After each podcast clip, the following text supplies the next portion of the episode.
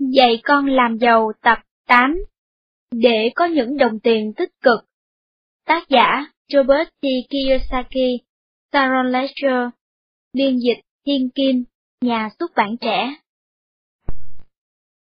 Ai không muốn trở thành triệu phú? Gần đây, có một chương trình khá phổ biến trên truyền hình Mỹ tên là Ai muốn trở thành triệu phú? Chương trình thành công vượt trội không chỉ ở Mỹ mà còn trên khắp thế giới qua mạng truyền hình các nước. Tất cả những gì bạn phải làm là trả lời một số câu hỏi trắc nghiệm. Với mỗi câu trả lời đúng, bạn sẽ được thưởng một số tiền. Tổng số tiền mà bạn thu được có thể lên đến một triệu đô la. Câu hỏi Ai muốn trở thành triệu phú, trở thành một câu nói cửa miệng khắp nơi? Và với các đáp án của chương trình về tiền bạc, về cách làm giàu, về những triệu phú trong thị trường chứng khoán, về những khoản tiền trúng sổ số khổng lồ, vân vân. Tất cả dẫn chúng ta đến một câu hỏi khác.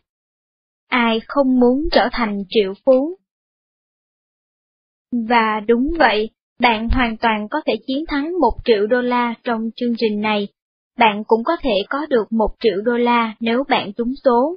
Và bạn cũng có thể trở thành triệu phú bằng cách đầu tư vào các cổ phiếu lần đầu tiên được phát hành ra công chúng. Sau đó bạn có thể ngồi chơi sơi nước và không phải tiếp tục còng lưng đi làm nữa. Trên thực tế, ngày nay chúng ta có rất nhiều cách để làm giàu. Có thể đó là lý do vì sao cơn sốt làm giàu đang nóng bỏng cả trái đất này, và làm giàu càng nhanh càng tốt. Không lâu trước đây, tôi được mời tham gia một chương trình truyền hình giới thiệu về cuốn sách Dạy con làm giàu tập 1. Người phỏng vấn nói với tôi. Hồi nào anh nói thật đi, anh viết cuốn sách đó đơn giản chỉ để lợi dụng cơn sốt làm giàu nhanh chóng hiện nay thôi phải không? Câu hỏi khiến tôi sửng sốt đến mức không nói được lời nào. Sau khi bình tĩnh lại, tôi trả lời.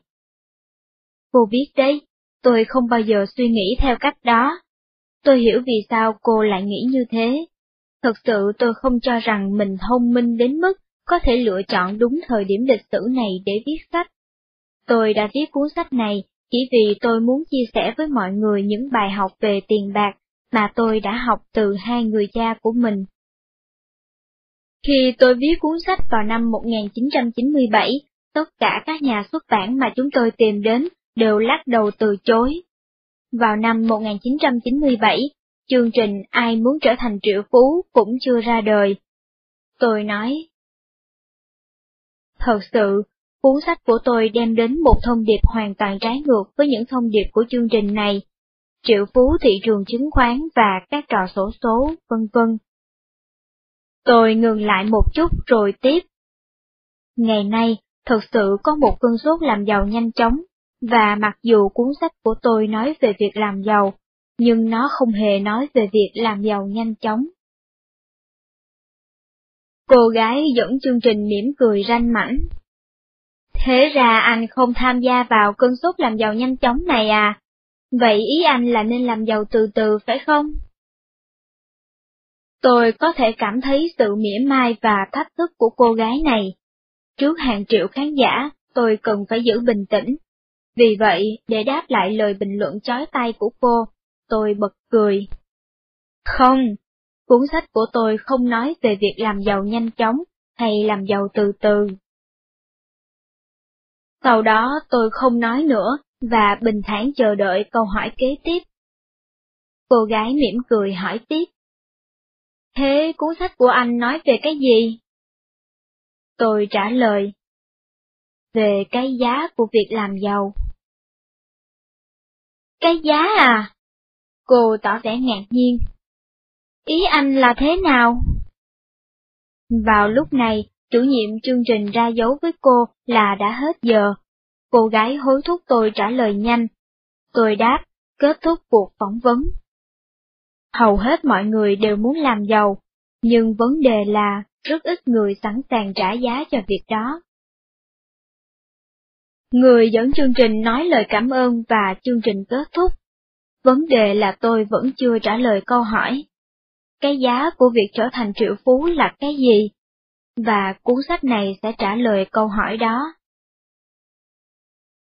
Ai sẽ trả giá? Bộ Y tế, Giáo dục và Phúc lợi xã hội của Mỹ đã tiến hành một cuộc khảo sát những người từ 20 đến 65 tuổi. Sau đây là kết quả khảo sát của họ. Ở tuổi 65, cứ mỗi 100 người thì có một người giàu có, bốn người khá giả, năm người vẫn còn phải làm việc kiếm sống, 54 người sống nhờ gia đình hoặc trợ cấp chính phủ, 36 người đã chết.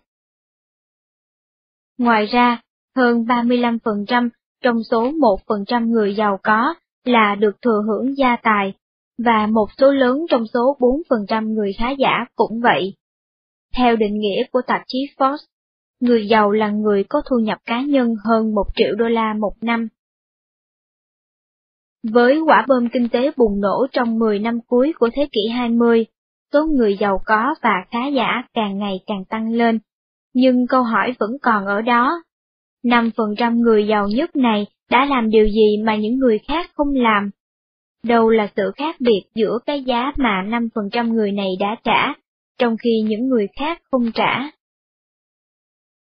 Có một ngôi nhà lớn, nghĩa là bạn giàu có. Khi tôi còn nhỏ, có lần người cha giàu đưa tôi đến chơi nhà một người bạn học của ông nằm giữa một khu nhà sang trọng. Khi tôi hỏi người bạn của ông rất giàu phải không? Ông mỉm cười đáp. Một công việc lương cao, một ngôi nhà lớn, những chiếc xe bóng loáng và những kỳ nghỉ phung phí, không có nghĩa là con giàu có. Thật sự, điều đó có ý nghĩa hoàn toàn ngược lại. Một lối sống xa hoa không có nghĩa là con khôn ngoan và có kiến thức tài chính tốt. Hầu hết chúng ta đều hiểu người cha giàu muốn ngụ ý gì với câu nói đó, và tôi nghĩ một trong những lý do khiến nhiều người trung thành với trò chơi sổ số là vì họ cũng muốn có một ngôi nhà lớn, những chiếc xe đẹp, và tất cả những thứ đồ chơi mà tiền bạc có thể mua được. Và dù thực tế bạn có thể kiếm được hàng triệu đô la bằng cách trúng số, nhưng trên thực tế, cơ hội cực kỳ mỏng manh. Cũng như có một ngôi nhà lớn không nhất thiết nghĩa là bạn giàu có. Việc ngồi xem một trò chơi truyền hình hay đánh cá những con số may mắn chắc chắn không phải là cái giá mà một phần trăm những người giàu có nhất nước phải trả để làm giàu. Đâu là cái giá phải trả để trở thành triệu phú? Có rất nhiều cách làm giàu khác nhau, trúng số hay đoạt giải trò chơi truyền hình chỉ là hai ví dụ nhỏ. Bạn cũng có thể làm giàu bằng cách ti tiện, keo kiệt, hay thậm chí bằng cách kết hôn với một triệu phú. Dĩ nhiên là cần phải lưu ý, bất cứ một cách làm giàu nào cũng đều có cái giá của nó, và cái giá không phải lúc nào cũng được đo bằng tiền. Cái giá của việc ngồi xem trò chơi truyền hình và mua vé số là đại đa số người xem sẽ không bao giờ giàu có, và đó là một cái giá quá cao.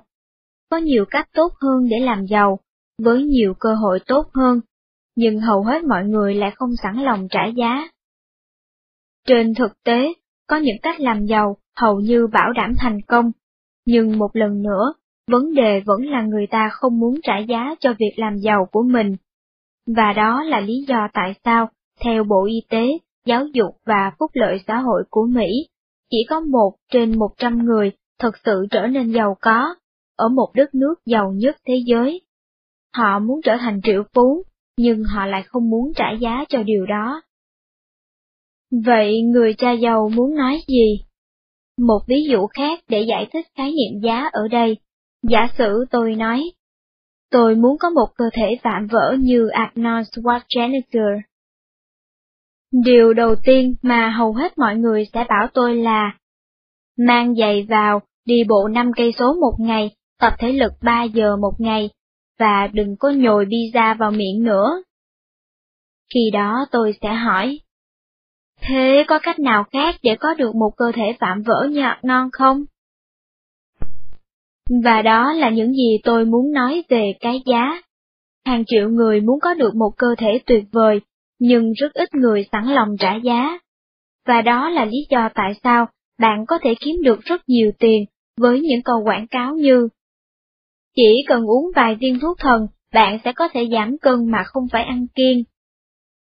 Tuy nhiên, hầu hết các sản phẩm quảng cáo này đều không có kết quả, không phải vì bản thân chúng, mà bởi vì người mua chúng không sẵn lòng trả giá.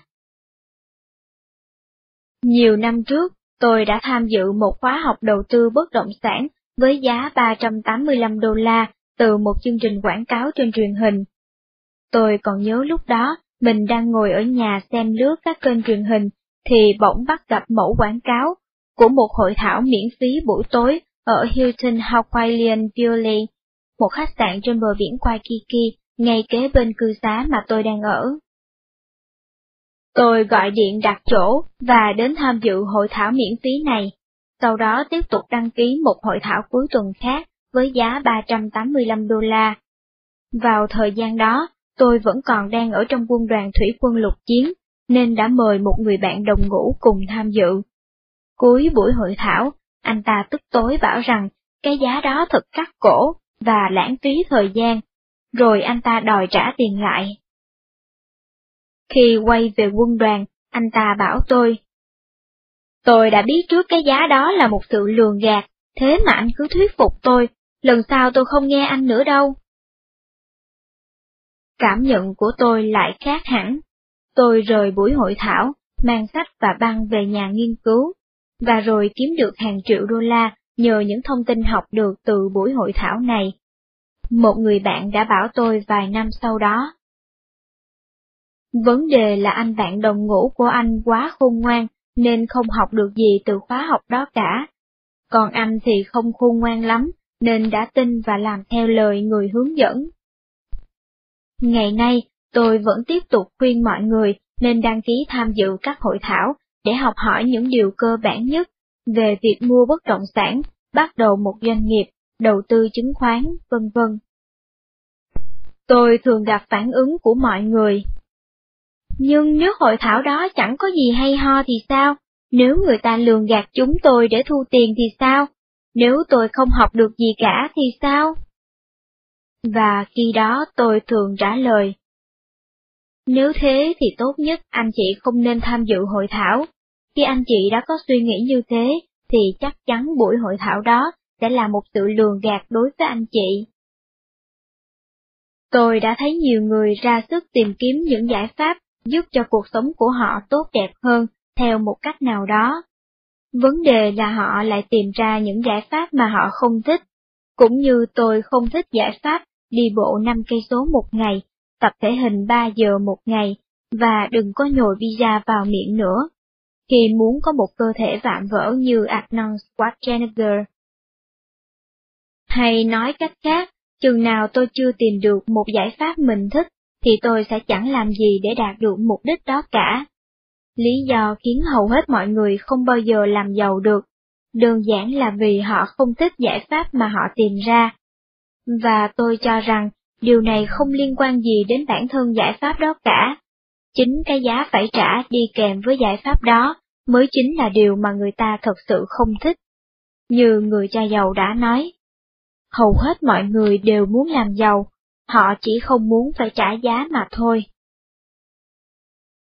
Trong cuốn sách này, tôi sẽ thảo luận về cái giá để làm giàu mà không phải ti tiện, không phải keo kiệt, hoặc không phải cưới một anh chàng hay một cô nàng giàu có nào đó. Bạn sẽ học cách làm thế nào để giàu có mà vẫn được hưởng thụ một cuộc sống thoải mái. Nhưng có một cái giá phải trả, và như người cha giàu thường bảo, cái giá không phải lúc nào cũng được đo bằng tiền. Tôi chia sẻ các giải pháp và cái giá mà tôi đã trả. Nếu bạn không thích giải pháp của tôi hay của người cha giàu, thì hãy nhớ rằng luôn có nhiều hơn một cách để làm giàu. Luôn có một trò chơi sổ số mới hay một trò chơi truyền hình mới đặt ra câu hỏi, ai muốn trở thành triệu phú? Chương 1 Cái giá của sự keo kiệt Cái giá không phải lúc nào cũng được đo bằng tiền. Người cha giàu Có nhiều cuốn sách truyền bá ý tưởng về sự tiện tặng và một cuộc sống thanh đạm. Nhiều người được gọi là những chuyên gia tiền bạc đã viết và nói ra rã về những ưu điểm của việc cắt giảm chi phí, tiết kiệm tiền, dành dụm tối đa cho tài khoản hưu trí của bạn. lái một chiếc xe cũ, ở một ngôi nhà nhỏ, lượm lặt các phiếu giảm giá, mua những hàng hóa đại hạ giá, ăn uống ở nhà, cho những đứa con nhỏ mặc quần áo cũ của đứa lớn, đi nghỉ ở những nơi rẻ tiền, vân vân. Dù đây là những ý tưởng tuyệt vời đối với hầu hết mọi người, và dù có những lúc thật sự cần phải tiết kiệm, nhưng hầu hết mọi người lại không thích những ý tưởng này. Sự thật là ai cũng thích những thứ vật chất tốt đẹp hơn mà tiền bạc có thể mua được. Với hầu hết mọi người, cất tiền vào ngân hàng chẳng có gì thú vị so với một ngôi nhà lớn. Một chiếc xe hơi mới, những thứ đồ chơi hào nhoáng và những kỳ nghỉ đắt tiền. Hầu hết chúng ta đều có khuynh hướng đồng ý với những nhà hiền triết khôn ngoan, rao giảng về tính tiện tặng và sự kiên khen kinh tế. Tổng trên thực tế, nhiều người trong chúng ta lại thích có được một tấm thẻ tín dụng không giới hạn do một ông chú giàu có nào đó chi trả giúp, với nhiều tiền bạc hơn tất cả các tù trưởng dầu mỏ Ả Rập, các ngân hàng tư nhân Thụy Sĩ và cả Bill Gates cộng lại. Dù hầu hết chúng ta đều thích hưởng thụ những thứ tuyệt vời mà tiền bạc có thể mua được, nhưng chúng ta lại nhận ra rằng chính khao khát vô tận với những thứ vật chất đó trong cuộc sống đã khiến nhiều người trong chúng ta gặp rắc rối tài chính. Và chính những rắc rối tài chính này đã khiến các nhà hiền triết tiền bạc của chúng ta nói rằng Hãy cắt giảm chi phí, hãy sống tiện tặng, hãy mua một chiếc xe cũ. Trái lại, người cha giàu không bao giờ bảo tôi, hãy cắt giảm chi phí. Ông cũng không bao giờ nói, hãy sống tiện tặng. Tại sao ông lại phải khuyên tôi những điều mà chính bản thân ông cũng không tin tưởng? Khi nói về sự tiện tặng, ông bảo, Con có thể trở nên giàu có bằng cách sống keo kiệt. Nhưng vấn đề là, thậm chí khi con đã trở nên giàu có, con vẫn có thói quen keo kiệt. Và ông nói thêm, chẳng có ý nghĩa gì khi phải nhịn ăn nhịn mặt để được chết trên đống vàng. Tại sao người ta lại phải sống đạm bạc, chết đi trong giàu có, để rồi sau khi họ chết, còn cái họ lại tiêu xài hoang phí những đồng tiền tiện tặng của họ. Theo nhận xét của người cha giàu, những bậc cha mẹ sống tiện tặng và đạm bạc lại thường có những đứa con tiêu xài như núi lỡ. Thay vì sử dụng hợp lý đồng tiền mà cha mẹ để lại, chúng thường xài bay những đồng tiền đó ngay khi vừa được chạm tay vào cái mà chúng gọi là phần chia công bằng. Thay vì bảo tôi phải sống tiện tặng, người cha giàu thường nói, nếu con muốn có một thứ gì đó, hãy tìm cái giá của nó và hãy trả cái giá đó. Và ông cũng nói, nhưng hãy luôn nhớ rằng mọi thứ đều có một cái giá. Cái giá của việc làm giàu bằng cách keo kiệt, chính là con sẽ luôn luôn là một người keo kiệt. Những cách làm giàu khác Người cha giàu giải thích Con có thể làm giàu bằng cách kết hôn với một người giàu. Tất cả chúng ta đều biết cái giá phải trả của việc đó. Cha có một người bạn học ở New York, anh ta thường bảo, Cưới một cô gái con nhà giàu cũng dễ như cưới một cô gái con nhà nghèo vậy. Sau khi tốt nghiệp, anh ta kết hôn với một cô gái nhà giàu đúng như đã nói. Dù sao thì đó cũng là cách làm giàu của anh ta. Bạn có thể trở nên giàu có bằng cách lừa gạt hay ăn cướp. Tất cả chúng ta đều biết cái giá phải trả của việc đó. Khi còn nhỏ, tôi nghĩ một tên cướp phải mang mặt nạ và đi cướp ngân hàng, Ngày nay, tôi hiểu rằng cũng có những tên cướp mặc áo vest tông, sơ mi trắng, cà vạt đỏ, và là những người rất được tôn trọng trong cộng đồng của mình. Có những người làm giàu bằng cách đánh bạc hay cá cược, chơi sổ số hay mù quán quăng tiền vào thị trường chứng khoán. Tất cả chúng ta đều biết cái giá phải trả của việc đó. Trong cơn sốt mạng Internet, tôi biết nhiều người sẵn sàng viết ngân phiếu cho bạn, chỉ cần một câu nói, Tôi đang bắt đầu xây dựng một công ty mạng Internet. Bạn có thể làm giàu bằng cách trở thành một tay đầu gấu, và tất cả chúng ta đều biết điều gì sẽ xảy ra với một tay đầu gấu. Cuối cùng thì một tay đầu gấu gấu hơn sẽ xuất hiện, hoặc hắn sẽ nhận ra rằng những người duy nhất làm ăn với hắn là những kẻ không ra gì. Và như đã nói ở trên, bạn có thể giàu có bằng cách keo kiệt. Và tất cả chúng ta cũng đều biết rằng cả thế giới đều có khuynh hướng khinh rẻ những người giàu có ti tiện, những người như Grouch trong truyện bài thánh ca Giáng sinh, A Christmas Carol của Charles Dickens. Hầu hết chúng ta đều đã gặp những người luôn muốn mua hàng giảm giá, luôn phàn nàn về các hóa đơn, hay tệ hơn là từ chối thanh toán hóa đơn vì lý do này hay lý do kia. Tôi có một người bạn làm chủ một cửa hàng quần áo. Cô thường xuyên phàn nàn về những người khách mua một chiếc váy mặc đi dự tiệc, rồi vài ngày sau đem trả đòi tiền lại. Và dĩ nhiên, có những người lái những chiếc xe cũ, mặc quần áo sờn, mua những đôi giày rẻ tiền, nhưng lại có hàng triệu đô la trong ngân hàng. Và dù những người này có thể giàu có với một sự ti tiện như thế, nhưng họ sẽ phải trả một cái giá đắt không thể đo bằng tiền được. Cá nhân tôi cũng từng có lúc phải keo kiệt, và tôi nhận ra rằng khi tôi rộng rãi hơn, người ta có khuynh hướng mỉm cười với tôi nhiều hơn. Nói cách khác, dường như ai cũng thích những người rộng rãi hơn những người keo kiệt. Có phải ai cũng có thể giàu có? Người cha giàu từng nói nhiều với tôi về cái giá của sự giàu có. Ông bảo, với những người khác nhau, cái giá của sự giàu có cũng khác nhau. Khi tôi thắc mắc, ông trả lời. Cha nghĩ rằng tất cả chúng ta đều được sinh ra với những tài năng và năng khiếu riêng, chẳng hạn như ca hát, hội họa, thể dục, viết lách, vân vân. Nhưng dù vậy, việc phát triển những tài năng đó như thế nào lại tùy thuộc mỗi người, và việc đó cũng đòi hỏi một cái giá nhất định. Thế giới này đầy rẫy những con người khôn ngoan và khéo léo bẩm sinh, nhưng lại không thành công về mặt tài chính, nghề nghiệp hay những mối quan hệ cá nhân. Và dù mỗi người đều có những năng khiếu bẩm sinh, nhưng mỗi người cũng có những thử thách riêng cần phải vượt qua. Không ai hoàn hảo cả, mỗi chúng ta đều có ưu điểm và khuyết điểm. Với mỗi người khác nhau, cái giá phải trả cũng khác nhau, bởi vì mỗi chúng ta có những thử thách khác nhau. Những người duy nhất nghĩ rằng cuộc sống này thật dễ dàng, chỉ là những người lười biếng. Tôi không biết câu nói của người cha giàu về những người lười biếng có đúng hay không. Tôi cũng không biết câu nói của ông có ích lợi gì cho tôi không, mỗi khi tôi phàn nàn về một việc gì đó quá khó khăn hay không diễn ra theo ý muốn mình. Và khi tôi nói, giá như mọi việc dễ dàng hơn, tôi biết mình đang trở nên lười biếng. Khi đó, tôi cố gắng bình tĩnh lại, suy nghĩ lại về thái độ của mình, và tự nhắc nhở mình về cái giá dài hạn phải trả khi có thái độ đó. Nhưng như thế không có nghĩa là tôi không tìm kiếm một biện pháp thực hiện công việc dễ dàng hơn. Đơn giản là tôi nhận thức được khi nào mình bắt đầu trở nên lười biếng, keo kiệt, và khi đó tôi sẽ tự răng mình về cái giá phải trả cho thái độ đó.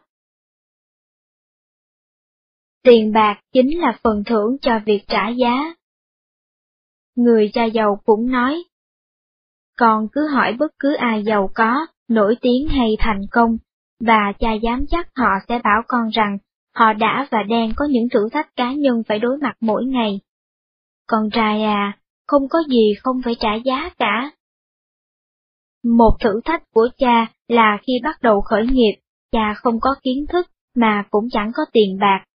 Khi ông nội con mất, cha trở thành lao động chính trong gia đình. Khi đó cha chỉ mới 13 tuổi. Cha đã tìm cách trả được cái giá của điều đó.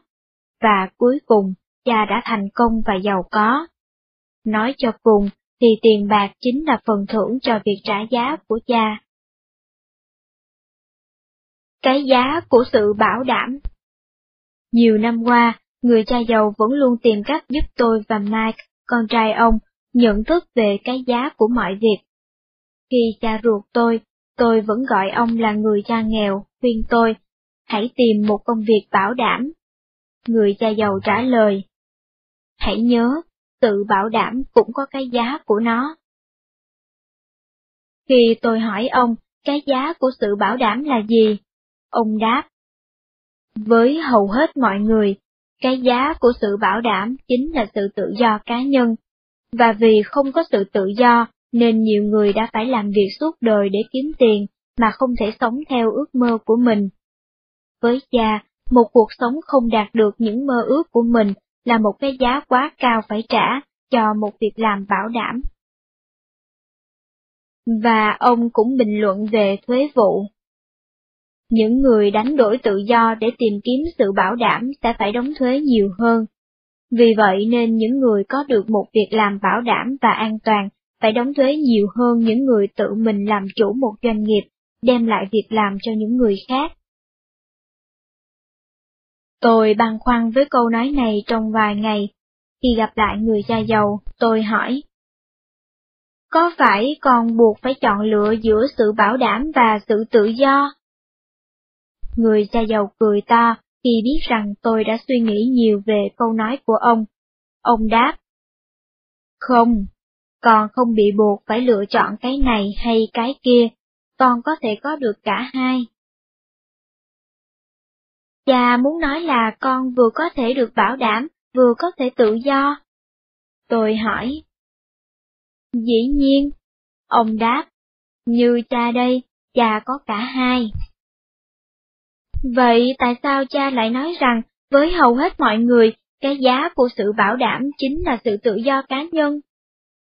Tôi thắc mắc.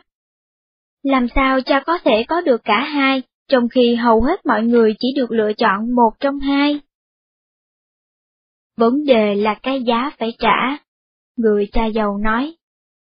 Cha luôn bảo con rằng mọi thứ đều có cái giá của nó. Hầu hết mọi người đều sẵn sàng trả giá cho sự bảo đảm, nhưng họ không sẵn lòng trả giá cho tự do cá nhân của mình. Đó là lý do vì sao hầu hết mọi người đều chỉ có được một trong hai. Còn cha, nhờ đâu mà cha có được cả hai? Mike nói khi vừa mới bước vào phòng và tình cờ nghe được một phần câu chuyện của chúng tôi. Bởi vì cha phải trả giá gấp đôi. Người cha giàu nói. Cha sẵn lòng trả giá cho cả sự bảo đảm lẫn sự tự do. Cũng giống như khi con mua hai chiếc xe hơi một lúc vậy. Giả sử cha cần một chiếc xe tải nhỏ, nhưng cha lại thích một chiếc xe hơi thể thao. Nếu muốn có cả hai, thì cha phải trả giá gấp đôi. Hầu hết mọi người trong cuộc sống đều chỉ trả giá cho cái này hoặc cái kia mà thôi. Vậy nghĩa là có một cái giá cho sự bảo đảm và có một cái giá cho sự tự do, và cha đã trả cả hai. Người cha giàu gật đầu. Đúng vậy, cha nói rõ hơn một chút nhé. Các con đã thấy là, dù sao thì tất cả chúng ta cũng đều phải trả giá, và chúng ta vẫn phải trả giá cho việc mình đã không chịu trả giá. Sao cơ? Tôi giật mình hỏi lại, có vẻ như người cha giàu đang nói về một vòng tròn lẫn quẩn. Cha sẽ giải thích, người cha giàu nói. Con có nhớ cha đã giúp con làm bài tập ở nhà môn vật lý vài tuần trước không? Lúc mà các con đang học về định luật Newton ấy. Tôi và Mike gật đầu. Dạ nhớ. Thế còn có nhớ định luật thứ ba, mỗi lực tác dụng luôn có một phản lực ngược chiều có cùng độ lớn. Một lần nữa chúng tôi gật đầu, Mike nói. Đó là cách bay của một chiếc máy bay phản lực, bộ máy đẩy không khí nóng về phía sau và chiếc máy bay bay lên phía trước. Đúng thế, người cha giàu nói. Vì đây là một định luật vạn vật nên nó áp dụng cho tất cả mọi thứ chứ không chỉ máy bay phản lực. Người cha giàu nhìn hai chúng tôi để xem chúng tôi có theo kịp những gì ông nói hay không. Mọi thứ, ông nhấn mạnh. Dạ, mọi thứ. Chúng tôi nhìn nhau, vẫn còn chưa hiểu ông muốn nói gì. Khi nói là mọi thứ, cha thực sự muốn nói là tất cả mọi thứ. Người cha giàu tiếp tục. Các con có nhớ những bài học về các báo cáo tài chính không? Còn có nhớ cha đã từng giải thích rằng, khi có một khoản nợ, thì luôn có một khoản có tương ứng ở đâu đó không? Giờ thì tôi bắt đầu hiểu chữ mọi thứ của ông. Các định luật vạn vật của Newton cũng áp dụng cho các báo cáo tài chính nữa. Vậy nghĩa là với mỗi tài sản sẽ phải có một tiêu sản. Tôi hỏi. Và nếu có cái tăng thì sẽ phải có cái gì đó giảm. Mike nói thêm. Và nếu có cái gì cũ thì sẽ phải có cái gì đó mới. Đúng thế, người cha giàu mỉm cười. Thế thì có liên quan gì đến sự bảo đảm và sự tự do? Mike hỏi. Câu hỏi hay đấy, người cha giàu đáp. Định luật đó rất quan trọng, bởi vì nếu con đã không trả giá gấp đôi, thì con sẽ không bao giờ có được những gì mình muốn. Nói cách khác, nếu con không trả giá gấp đôi, thì thậm chí con cũng sẽ không có được thứ mà con đã trả giá lúc đầu. Sao cơ? Tôi thắc mắc. Nếu không trả giá gấp đôi, thì con không thể có được những gì con đã trả giá lúc đầu à? Người cha giàu gật đầu giải thích. Những người chỉ chịu trả giá cho sự bảo đảm, có thể không bao giờ thật sự cảm thấy bảo đảm, giống như sự bảo đảm trong công việc vậy. Người ta có thể có cảm giác bảo đảm giả tạo, nhưng không bao giờ thực sự cảm thấy bảo đảm.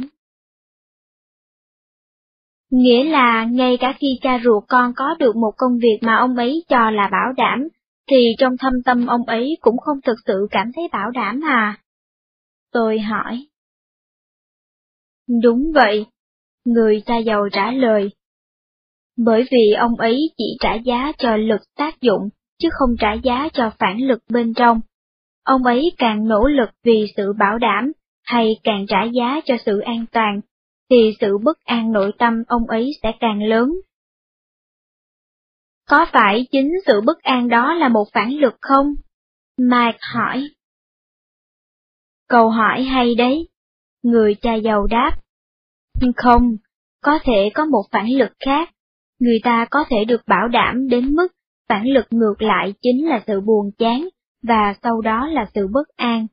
Họ muốn tiến lên, nhưng họ không tiến lên, bởi vì nếu như thế, thì họ sẽ phải từ bỏ sự bảo đảm của mình. Đó là lý do vì sao cha nói rằng, mỗi người chúng ta có những thử thách khác nhau, mỗi người đều là duy nhất. Chúng ta là duy nhất, bởi vì mỗi người có mỗi phản ứng khác nhau với cùng một sự việc. Cũng như có nhiều người nhìn thấy một con rắn thì hát lên, còn những người khác nhìn thấy con rắn thì lại thích thú. Tôi nói. Đúng thế, người cha giàu mỉm cười. Cha muốn các con hãy luôn nhớ rằng, mọi thứ đều có cái giá của nó, và cái giá đó thường đắt gấp đôi so với vẻ bề ngoài.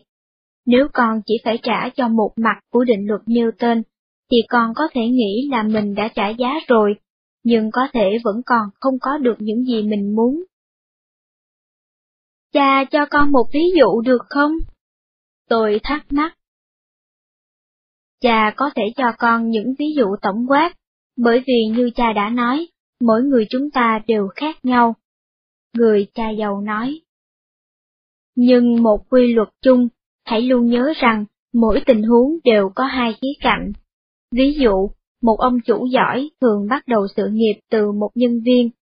Ông ấy hay bà ấy sử dụng những kinh nghiệm nhân viên ban đầu này để phát triển một phong cách quản lý có thể giúp mình tận dụng tài năng của các nhân viên mà mình quản lý. Vậy một ông chủ tốt cần phải trung thực và đối xử với các nhân viên của mình như cách mà ông ấy muốn được đối xử. Tôi hỏi. Chính xác, người cha giàu gật đầu. Bây giờ hãy xem một ví dụ khác. Con nghĩ cần phải có những gì để trở thành một thám tử giỏi? Một thám tử giỏi? Mike và tôi bật hỏi. Đúng thế, một thám tử giỏi. Người cha giàu tiếp tục.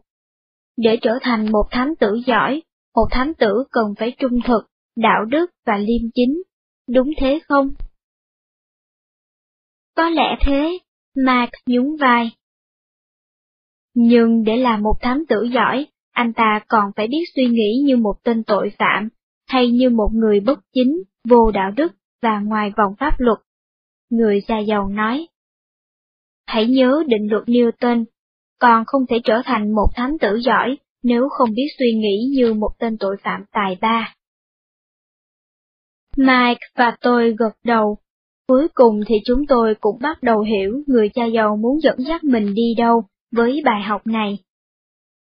Đó là lý do tại sao một người cố làm giàu bằng cách keo kiệt, vẫn sẽ kết thúc như một người nghèo không có một đồng trong túi. Người cha giàu nói tiếp. Và đó là lý do tại sao một người chỉ tìm kiếm sự bảo đảm sẽ không bao giờ cảm thấy bảo đảm cả. Hay những người chỉ tìm kiếm những khoản đầu tư ít rủi ro sẽ luôn luôn cảm thấy đầu tư là rủi ro. Họ chỉ trả giá cho một phía phương trình, và vì thế họ vi phạm một định luật vạn vật.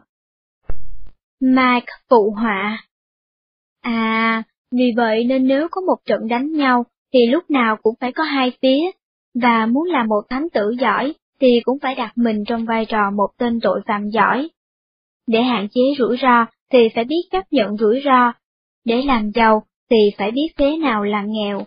Để phân biệt một khoản đầu tư tốt, thì phải biết nhận ra một khoản đầu tư tồi tệ. Và đó là lý do vì sao hầu hết mọi người đều cho rằng đầu tư là rủi ro. Tôi bổ sung thêm.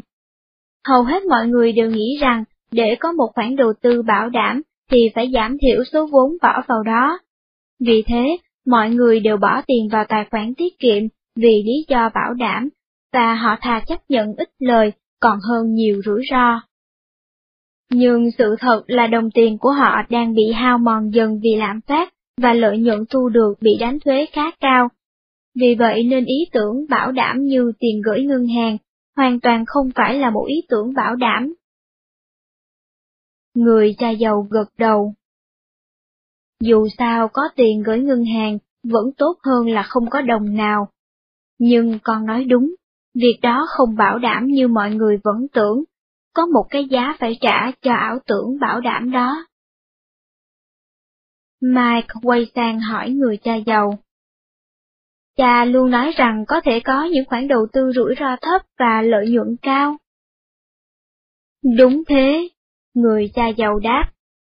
Còn có thể dễ dàng có được từ 20 đến 50% lợi nhuận mà vẫn được bảo đảm và không phải trả nhiều thuế hay không phải bỏ ra nhiều tiền nếu con biết mình đang làm gì. Cha muốn nói là cha đã trả một cái giá cao hơn cái giá mà các nhà đầu tư trung bình muốn trả. Mike hỏi. Người cha giàu gật đầu. Hãy luôn nhớ rằng, mọi thứ đều có cái giá của nó, và cái giá đó không phải lúc nào cũng được đo bằng tiền. Cái giá của sự keo kiệt Khi tôi nghe một chuyên gia tài chính bảo rằng, hãy cắt giảm chi phí hãy sống tiện tặng, hãy mua một chiếc xe cũ. Tôi biết rõ họ muốn nói gì. Với hầu hết mọi người, đó là một lời khuyên tốt. Nhưng như người cha giàu đã nói, mọi thứ đều có cái giá của nó. Nếu bạn trả giá cho sự giàu có bằng cách keo kiệt, thì rốt cuộc bạn cũng sẽ chỉ là một người keo kiệt. Và sống một cuộc sống giàu có nhưng keo kiệt, thì theo tôi, đó là một cái giá quá đắt phải trả. Người cha giàu cũng nói, vấn đề không nằm ở tấm thẻ tín dụng, mà nằm ở sự hiểu biết kiến thức tài chính của người giữ tấm thẻ tín dụng đó. Có được kiến thức tài chính chính là một phần cái giá mà còn phải trả để được giàu có. Và đó là lý do vì sao rất nhiều người không thích ý tưởng cắt giảm chi phí và sống tiện tặng. Tôi nghĩ rằng nếu được lựa chọn thì hầu hết mọi người sẽ chọn một cuộc sống giàu có và tận hưởng, hơn là một cuộc sống giàu có và keo kiệt. Và họ có thể làm điều đó nếu họ sẵn lòng trả giá. Dạy con làm giàu tập 8, hết chương 1 Kho sách nói.com xin trân trọng cảm ơn quý thính giả đã lắng nghe. Cảm ơn tác giả, dịch giả và nhà xuất bản trẻ. Đặc biệt cảm ơn công ty Nhật Cường Mobile đã tài trợ cho chúng tôi thực hiện quyển sách này. Nhật Cường Mobile, www.nhậtcường.com Người đọc, Thùy Châu Kho sách nói.com xin giới thiệu quý thính giả quyển sách Dạy con làm giàu tập 8. Chúng tôi tâm huyết thực hiện quyển sách này nhằm mục tiêu chia sẻ kiến thức tài chính cá nhân thật dễ hiểu, dễ làm mà tác giả đã truyền lại cho hậu thế, với mong muốn mọi người dân Việt Nam sẽ ngày một sung túc, và theo đó, đất nước Việt Nam sẽ ngày càng giàu mạnh. Vì thế, nếu quý vị nào download, sao chép, giới thiệu hay chia sẻ audiobook này cho bạn bè, người thân của mình, thì chúng tôi rất cảm kích. Nhưng mong quý vị tuyệt đối không buôn bán những file audiobook này để thu lợi cá nhân, làm mất đi ý nghĩa tích cực mà chúng tôi muốn đóng góp cho xã hội. Xin trân trọng cảm ơn quý thính giả đã lắng nghe. Cảm ơn tác giả Robert T. Kiyosaki và Sharon Lecter cùng nhà xuất bản trẻ. Đặc biệt cảm ơn công ty Nhật Cường Mobile đã tài trợ cho chúng tôi thực hiện quyển sách này. Nhật Cường Mobile, www.nhậtcường.com Dạy con làm giàu tập 8, chương 2 Cái giá của một sai lầm Ngân hàng không bao giờ hỏi xem phiếu điểm của cha cả. Người cha giàu Năm 15 tuổi, tôi thi rớt môn văn. Tôi thi rớt bởi vì tôi viết luận không tốt, hay nói đúng hơn, cô giáo dạy văn của tôi không thích những gì mà tôi viết. Ngoài ra, phải nói là tôi thường viết sai ngữ pháp trầm trọng, và như thế có nghĩa là tôi phải học lại một năm. Tôi phải đối mặt với sự dằn vặt và nỗi đau cảm xúc từ mọi phía. Thứ nhất, cha tôi là trưởng phòng giáo dục của đảo Hawaii và chịu trách nhiệm hơn 40 trường học. Ở đâu cũng có những tiếng cười thầm khi trường này qua trường khác đồn đại nhau rằng con trai của sếp bị ở lại lớp. Thứ hai, ở lại lớp có nghĩa là tôi sẽ phải học chung với em gái tôi, hay nói cách khác, em tôi thì tiến lên, còn tôi thì đang thụt lùi. Và thứ ba, điều đó có nghĩa là tôi sẽ không được tham gia đội bóng của trường, một điều mà tôi vô cùng mong ước. Ngày nhận được phiếu điểm với điểm F môn văn, tôi đã trốn ra sau trường ngồi một mình. Tôi ngồi bó gối trên bục bê tông, dựa lưng vào bức tường và bắt đầu khóc. Tôi đã đoán trước điểm F này từ vài tháng nay, nhưng khi nhìn thấy nó trên phiếu điểm, tất cả những cảm xúc kềm nén bấy lâu bỗng vỡ òa. Tôi ngồi một mình phía sau trường đến hơn một tiếng đồng hồ. Nhưng tôi cũng có một điều khoai khỏa. Bạn thân nhất của tôi, Mike, con trai người cha giàu, cũng nhận được một điểm F. Thật chẳng hay ho gì khi vui vẻ trước thất bại của bạn mình, nhưng ít nhất thì tôi cũng có một người chia sẻ nỗi khổ sở này. Tôi vẫy tay chào Mike khi cậu băng ngang sân trường về nhà, nhưng cậu ta chỉ buồn bã lắc đầu và tiếp tục bước đi. Buổi tối hôm đó, sau khi các anh chị em của tôi đã đi ngủ hết, tôi thú nhận với cha mẹ rằng tôi đã thi rớt môn văn và sẽ phải học lại một năm. Vào thời gian đó, hệ thống giáo dục yêu cầu một học sinh thi rớt môn văn hoặc môn khoa học xã hội nào khác sẽ phải học lại cả năm học. Hiển nhiên là cha tôi, người điều hành hệ thống giáo dục của hòn đảo này, biết rất rõ điều đó. Và dù cha mẹ tôi đã đoán trước tin này, nhưng sự khẳng định thất bại của tôi là một sự thật khó chấp nhận. Cha tôi im lặng gật đầu, gương mặt ông căng ra vô cảm. Trái lại, mẹ tôi tỏ rõ những cảm xúc của mình. Tôi có thể nhìn thấy gương mặt bà thay đổi từ đau buồn đến giận dữ. Quay sang cha tôi, bà hỏi. Giờ thì sao đây, nó sẽ bị ở lại lớp à? Cha tôi lặng lẽ nói. Đó là quy định, nhưng trước khi quyết định tôi cần phải xem xét lại mọi chuyện. Vài ngày sau, cha tôi thật sự đã xem xét lại vấn đề. Cha tôi phát hiện ra rằng lớp tôi có 32 học sinh, trong đó cô giáo đã chấm rớt đến 15 em. Cô cho 8 em điểm D, 1 em điểm A, 4 em điểm B, và số còn lại là C. Với một tỷ lệ điểm thấp như thế, cha tôi bắt đầu can thiệp. Ông không can thiệp với tư cách là phụ huynh, mà với tư cách là trưởng phòng giáo dục. Bước đầu tiên, ông yêu cầu hiệu trưởng trường mở một cuộc điều tra chính thức. Cuộc điều tra bắt đầu bằng việc phỏng vấn các học sinh trong lớp, và kết thúc bằng việc cô giáo bị chuyển sang trường khác. Một lớp học hè đặc biệt được mở ra cho các học sinh muốn có cơ hội nâng cao điểm số của mình. Tôi tham gia lớp học này trong 3 tuần, và cuối cùng cũng đạt điểm D môn văn để có thể lên lớp cùng với các bạn học của mình. Cha tôi thấy rằng trong việc này, cả giáo viên lẫn học sinh đều có những điểm đúng và những điểm sai. Một điều khiến ông quan tâm là hầu hết những học sinh thi rớt môn này đều là những học sinh giỏi. Vì vậy, thay vì bỏ qua mọi chuyện, ông gọi tôi lại và nói. Hãy xem đây là một bài học quan trọng trong cuộc đời con.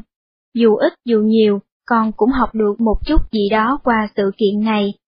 Con có thể nổi giận, đổ lỗi cho cô giáo và cảm thấy thù hận. Nhưng con cũng có thể nhìn lại thái độ của mình và rút kinh nghiệm. Cha nghĩ cô giáo con chẳng được lợi lộc gì khi cho học trò quá nhiều điểm kém như thế. Nhưng cha nghĩ con và các bạn cần phải trở thành những học sinh giỏi hơn. Cha mong rằng cả thầy lẫn trò đều phải rút ra một kinh nghiệm gì đó cho bản thân qua sự kiện này. Phải thừa nhận là tôi có cảm thấy cảm giác thù hận.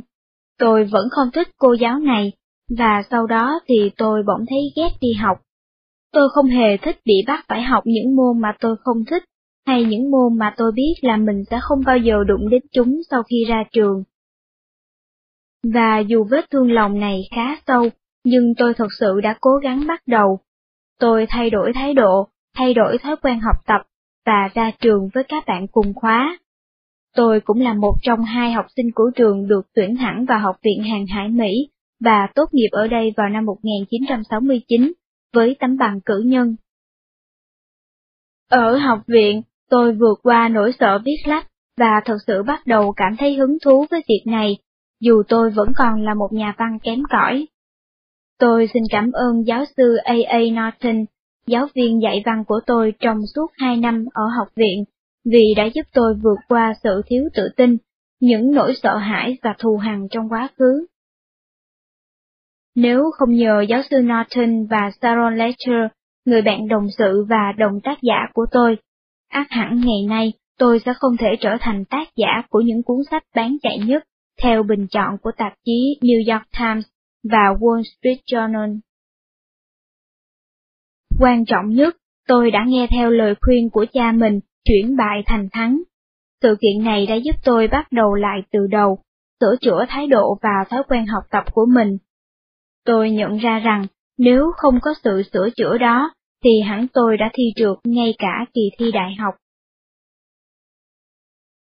Ý kiến của người cha giàu Điểm F môn văn của con trai ông cũng khiến người cha giàu bực bội. Ông cảm ơn cha tôi đã can thiệp bằng một khóa học hè để chúng tôi cải thiện điểm số. Song với những kinh nghiệm của mình, ông dạy chúng tôi một bài học khác hẳn. Cuộc đời thế là hết. Tôi chán nản nói. Có tích sự gì không chứ? Mark dấm dặn nói thêm. Bọn con sẽ không bao giờ tiến bộ được chỉ vì một cô giáo, đã thế lại còn phải đi học hè nữa chứ. Chúng tôi liên tục phàn nàn về việc thi rớt môn văn. Một cách nào đó, chúng tôi cảm thấy tương lai mình, hoặc ít nhất là mùa hè của mình, đã bị cướp mất. Chúng tôi đứng nhìn những người bạn được gọi là thông minh tiến lên phía trước, và cảm thấy mình bị bỏ lại đằng sau. Nhiều người bạn học cười khúc khích khi đi ngang chúng tôi, thậm chí một số người còn bảo chúng tôi là dỗ ẹt. Đôi khi, chúng tôi nghe mọi người nói sau lưng. Nếu mày không có điểm tốt thì mày không thể lên tới đại học được. Hay, mày tưởng môn văn ở trung học khó lắm mà, lên đại học thử xem. Chúng tôi cố gắng xoay sở và phớt lờ những lời bình luận thô lỗ của bạn bè, nhưng tận sâu thẳm bên trong, chúng tôi bị tổn thương. Sự thật là chúng tôi cảm thấy mình thất bại. Một ngày nọ, sau khóa học hè ở trường, Mike và tôi ngồi ở văn phòng của người cha giàu, nói chuyện về những lời bình phẩm của bạn bè và cảm giác của chúng tôi khi nghe những lời bình phẩm này. Sau khi lắng nghe chúng tôi nói chuyện, người cha giàu ngồi xuống và nghiêm nghị nói. Cha chán nghe hai con phàn nàn rên rỉ lắm rồi, cha chán nản khi thấy hai con nghĩ rằng mình là một nạn nhân và cư xử như một kẻ thất bại. Ông nhìn thẳng vào mắt chúng tôi. Không cần phải nói thêm gì nữa, các con thất bại. Thì sao nào, chỉ vì thất bại một lần không có nghĩa là các con sẽ thất bại mãi mãi. Hãy xem cha đã thất bại bao nhiêu lần rồi. Đừng phàn nàn nữa, và đừng quan tâm đến những lời bình phẩm của bạn bè nữa. Nhưng tụi con bị điểm xấu. Tôi yếu ớt nói. Cái điểm đó sẽ nằm trong phiếu điểm của tụi con mãi mãi, làm sao tụi con có thể vào một trường đại học tốt được? Xem nào, người cha giàu câu mày. Nếu hai con để cho điểm số đó làm hỏng cuộc đời mình, thì hai con cũng chẳng có một tương lai nào cả. Nếu chỉ vì một điểm số mà hai con suy sụp đến thế, thì hẳn hai con cũng chẳng chống chọi nổi những con sống của cuộc đời thực.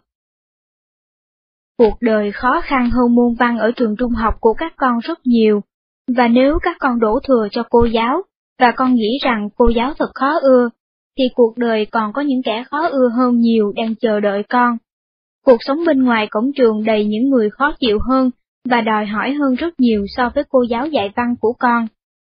Cha nói lại nhé, nếu con để cho một điểm xấu và một giáo viên dạy văn khó ưa làm hỏng tương lai của con, thì dù sao con cũng chẳng có tương lai đâu. Nhưng còn những đứa bạn chọc ghẹo và cười vào mặt tụi con thì sao? Mạc nhăn nhó. Ồ, thôi nào, người cha giàu bật cười. Thế các con thấy đã bao nhiêu lần cha bị chỉ trích chưa? Robert, còn cha con thì bị phê bình và công khai bao nhiêu lần rồi. Hãy xem bao nhiêu lần bọn cha bị chửi rủa trên báo, bao nhiêu lần cha bị chụp mũ là một kẻ tham lam, còn cha con thì bị gọi là một quan chức không công bằng.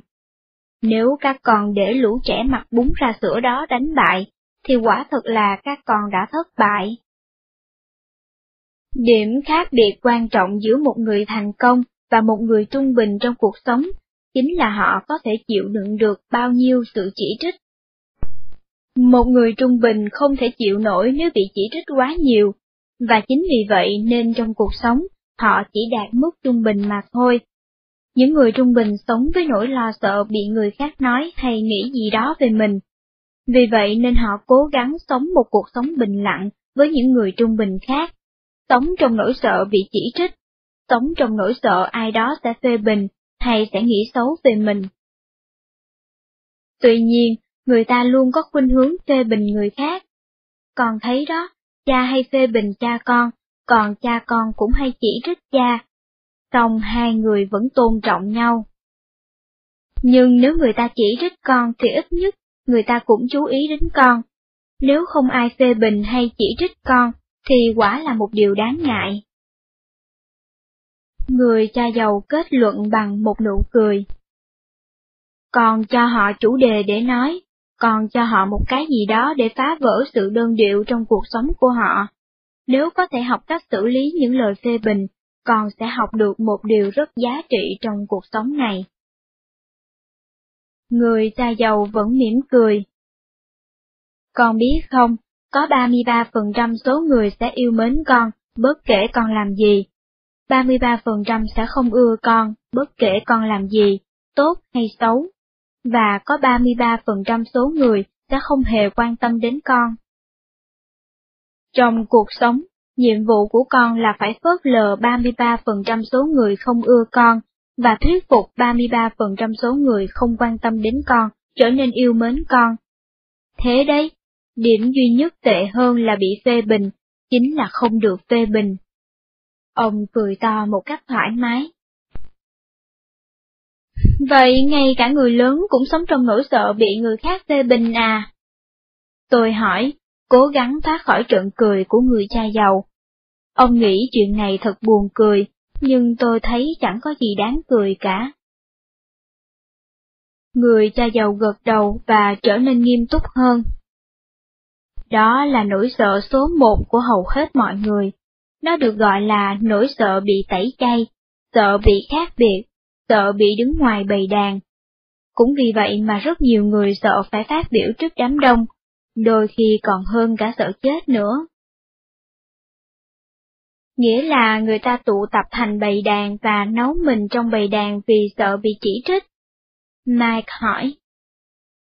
Đúng vậy, và đó là lý do vì sao rất ít người đạt được những thành công rực rỡ. Hầu hết mọi người đều cảm thấy an toàn hơn trong một bầy đàn trung bình, sống với nỗi sợ bị chỉ trích hay sợ bị trở nên khác biệt. Người cha giàu nói.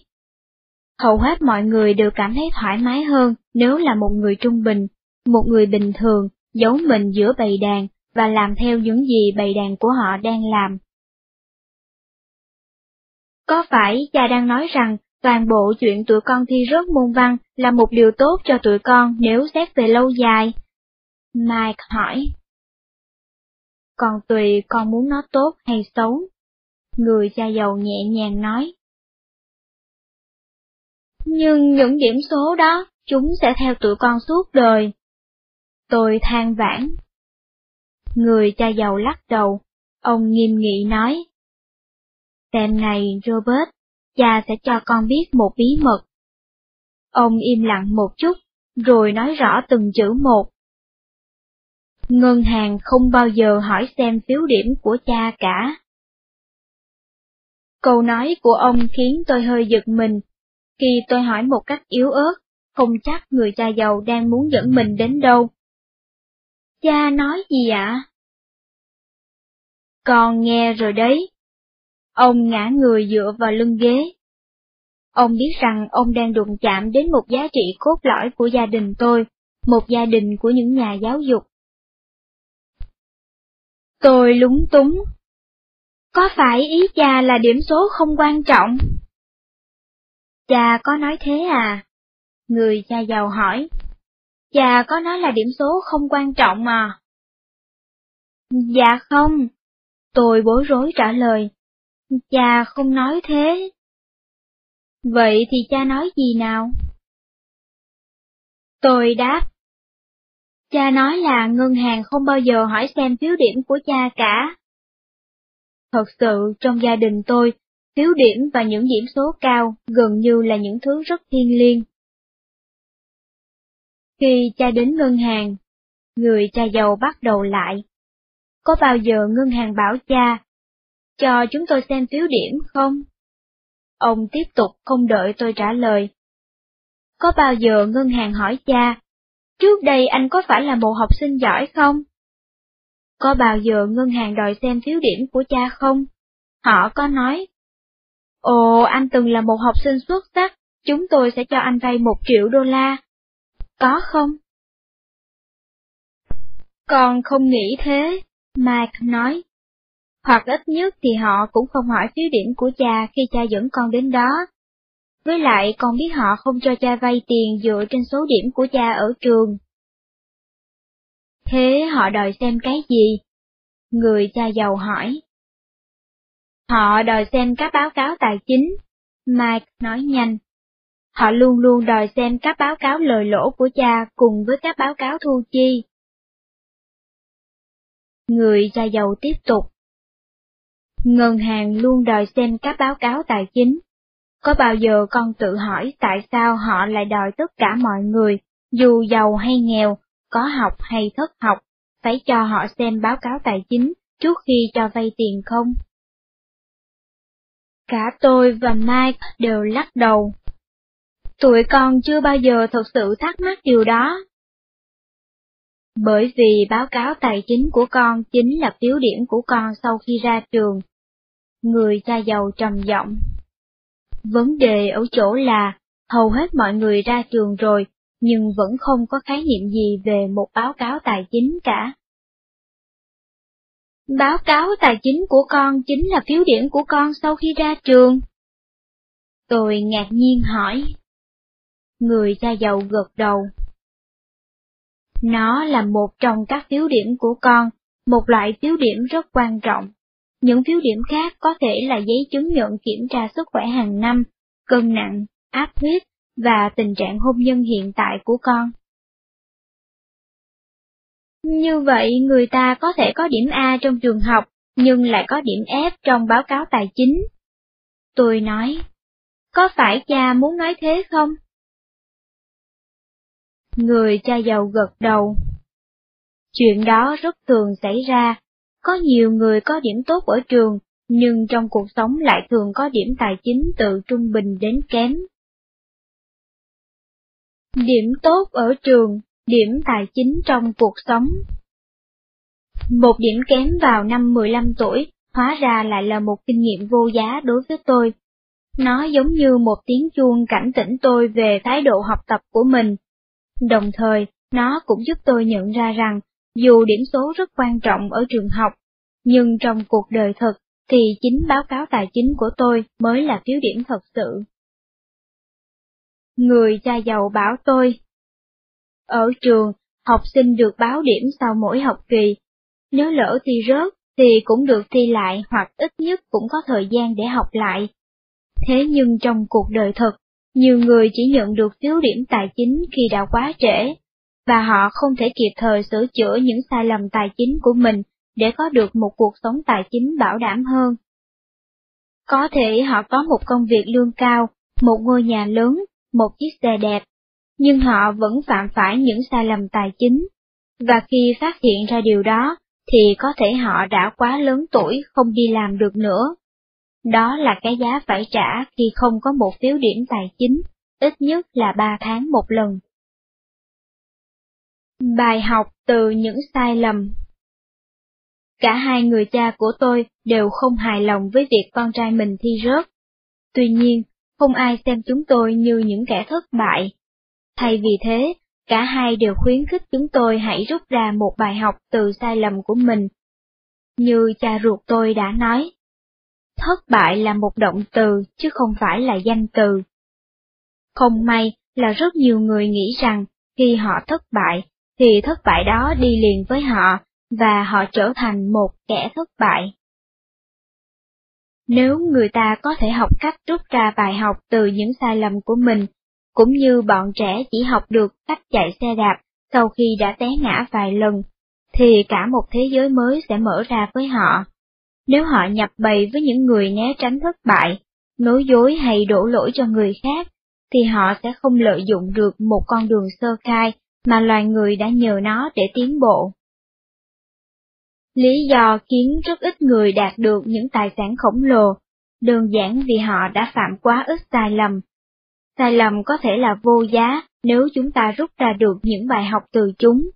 Những người phạm sai lầm nhưng không biết rút kinh nghiệm thường nói. Đó không phải là lỗi của tôi.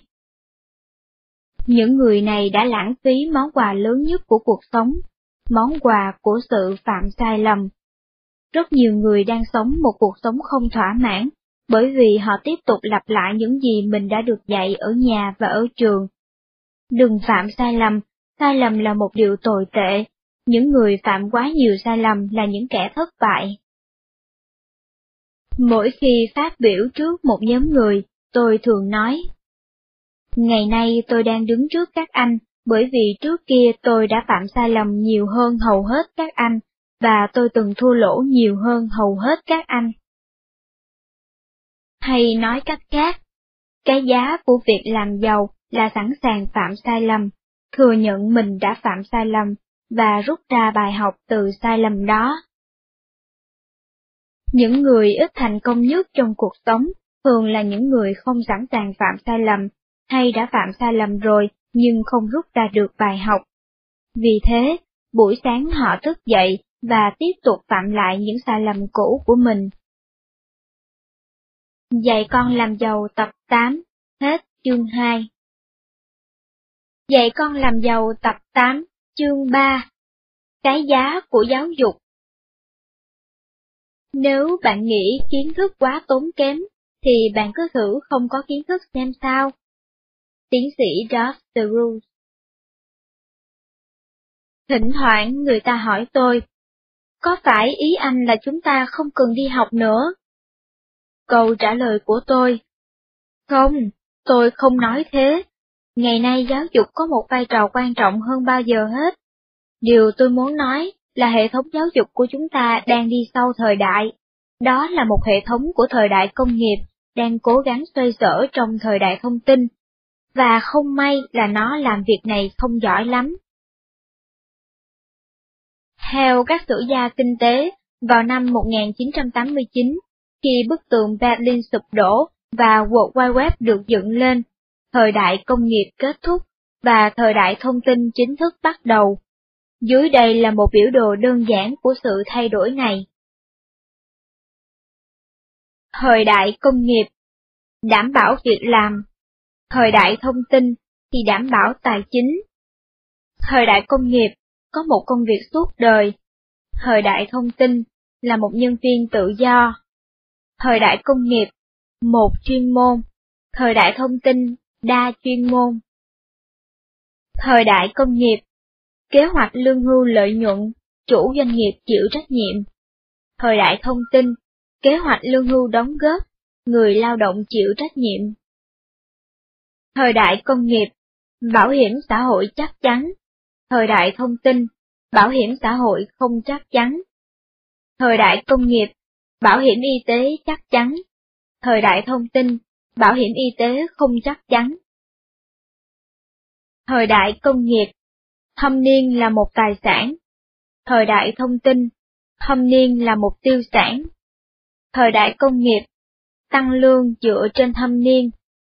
Thời đại thông tin, tăng lương là một tiêu sản vì nhiều chủ doanh nghiệp muốn tìm kiếm những nhân viên trẻ tuổi hơn với nhiều kỹ năng kỹ thuật hơn và chấp nhận làm việc với mức lương thấp hơn.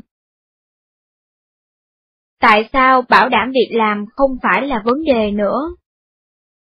Cha mẹ tôi lớn lên trong thời kỳ đại suy thoái, dường như sự kiện lịch sử này có ảnh hưởng rất lớn đến quan điểm và tình cảm của hai người. Đó là lý do vì sao cha mẹ tôi thường nhấn mạnh tầm quan trọng của việc hãy cố gắng đạt điểm tốt để có thể tìm được một việc làm bảo đảm. Nếu bạn nhìn vào nền kinh tế ngày nay, vấn đề là có quá nhiều công việc đang chào mời.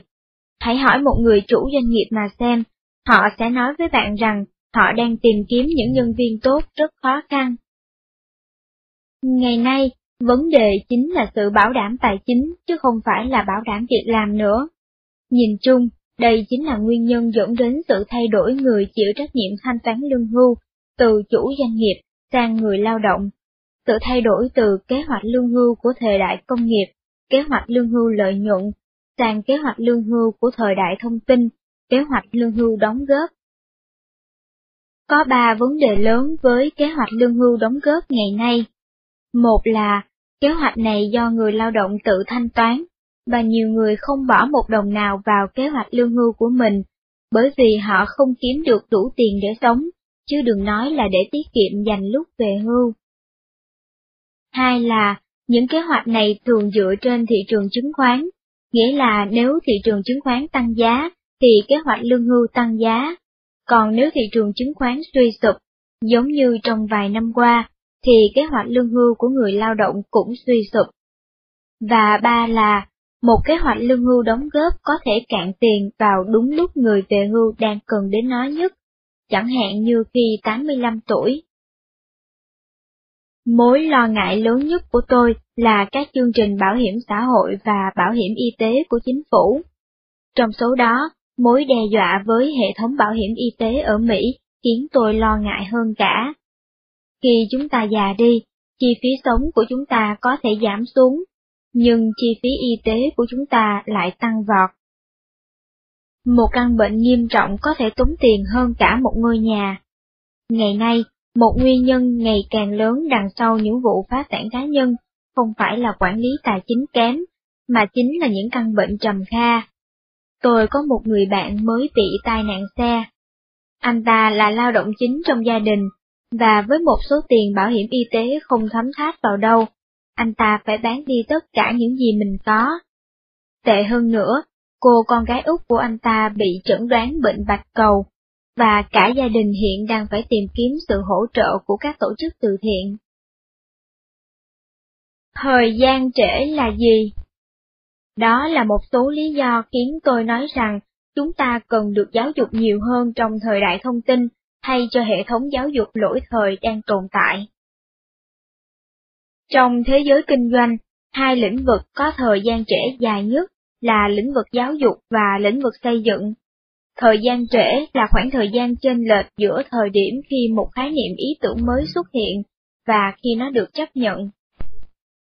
Trong lĩnh vực máy tính, thời gian trễ vào khoảng một năm. Trong lĩnh vực không gian, thời gian trễ vào khoảng hai năm. Điều đó có nghĩa là trong lĩnh vực không gian, chỉ cần hai năm, một ý tưởng mới có thể được tiếp thu và đưa ra áp dụng. Trong lĩnh vực giáo dục và xây dựng, khoảng thời gian trễ này sắp xỉ 50 năm. Nếu bạn hy vọng hệ thống giáo dục của chúng ta sẽ bắt kịp ý tưởng rằng thời đại công nghiệp đã trôi qua, thì tôi nghĩ bạn sẽ không được chứng kiến điều đó, ít nhất là cho tới năm 2050. Đây cũng là một nguyên nhân có nhiều cuộc tranh luận về nền giáo dục hiện nay. Không chỉ có các ngành công nghiệp mới bị trễ, mà cả con người cũng có thể bị trễ. Luật Moore nói rằng thông tin và công nghệ đang phát triển với tốc độ gấp đôi sau mỗi 18 tháng. Có nghĩa là mỗi người chúng ta cần phải tăng gấp đôi lượng thông tin thu thập được sau mỗi 18 tháng, nếu không muốn có nguy cơ bị tụt hậu. Đó là lý do vì sao trong thời đại thông tin, nội dung học không quan trọng bằng tốc độ học. Ngày nay, nghe theo lời khuyên của một người có những thông tin cũ là một việc đầy rủi ro, và trong thời đại thông tin, cũ có nghĩa là chỉ có 18 tháng.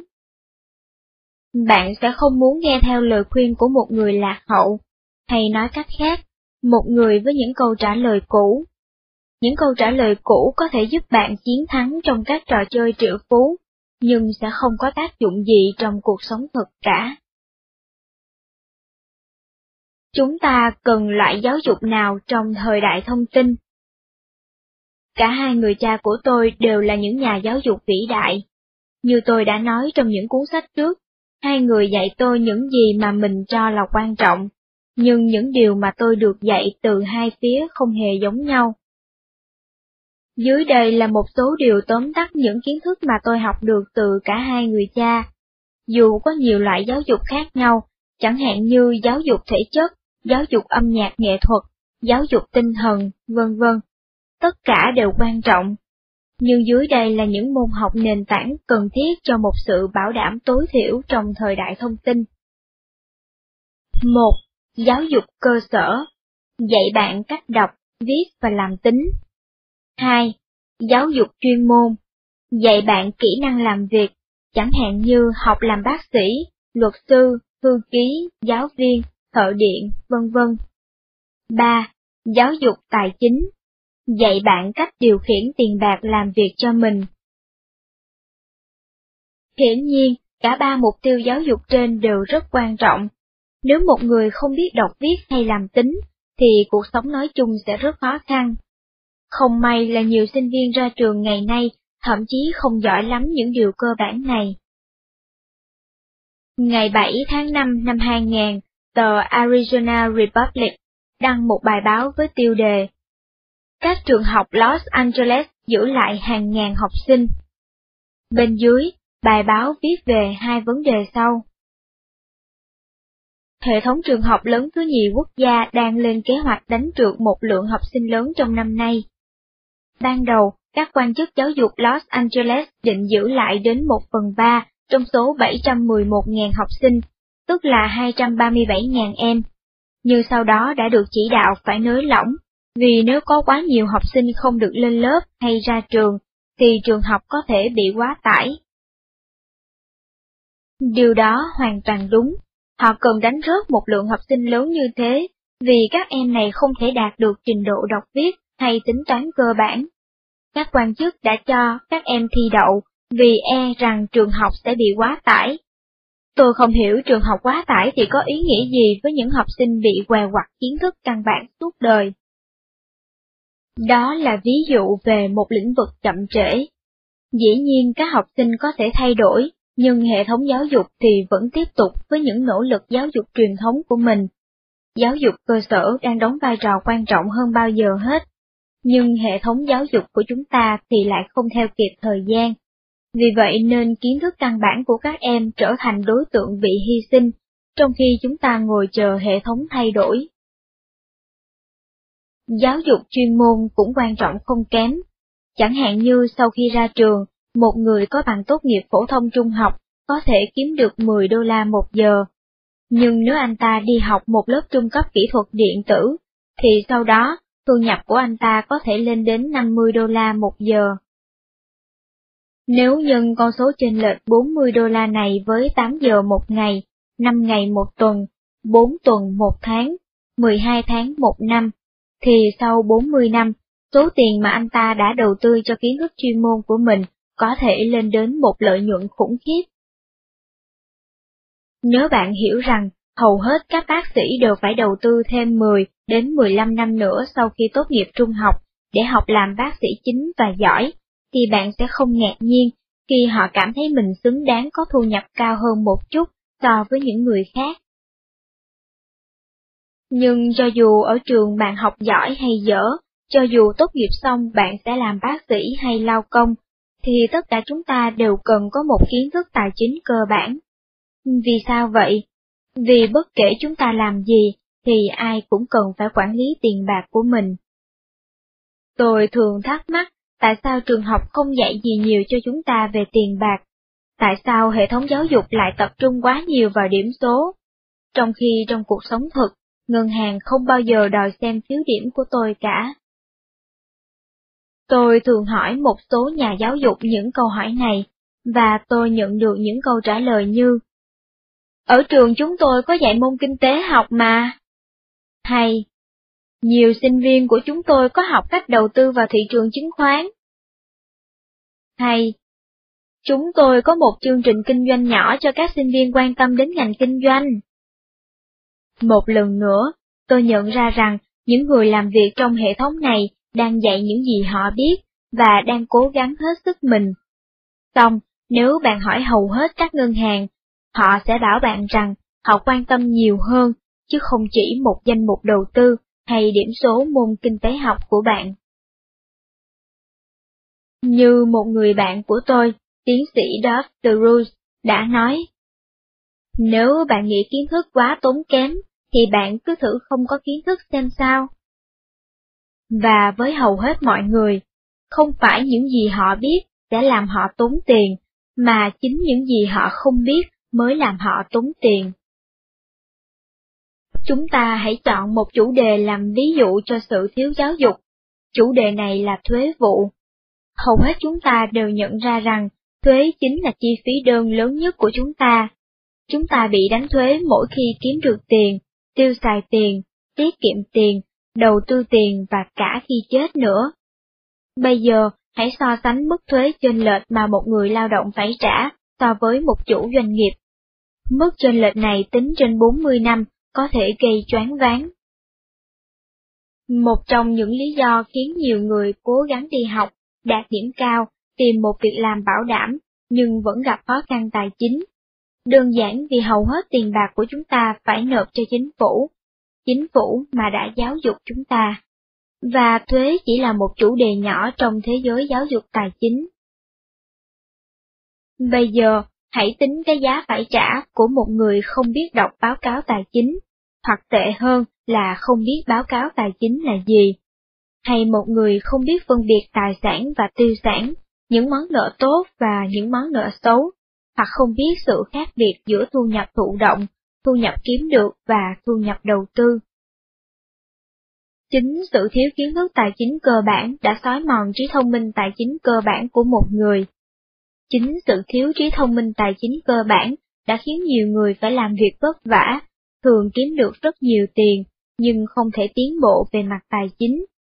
Họ có thể có một việc làm bảo đảm, nhưng nhiều người không bao giờ có được một khả năng tài chính bảo đảm.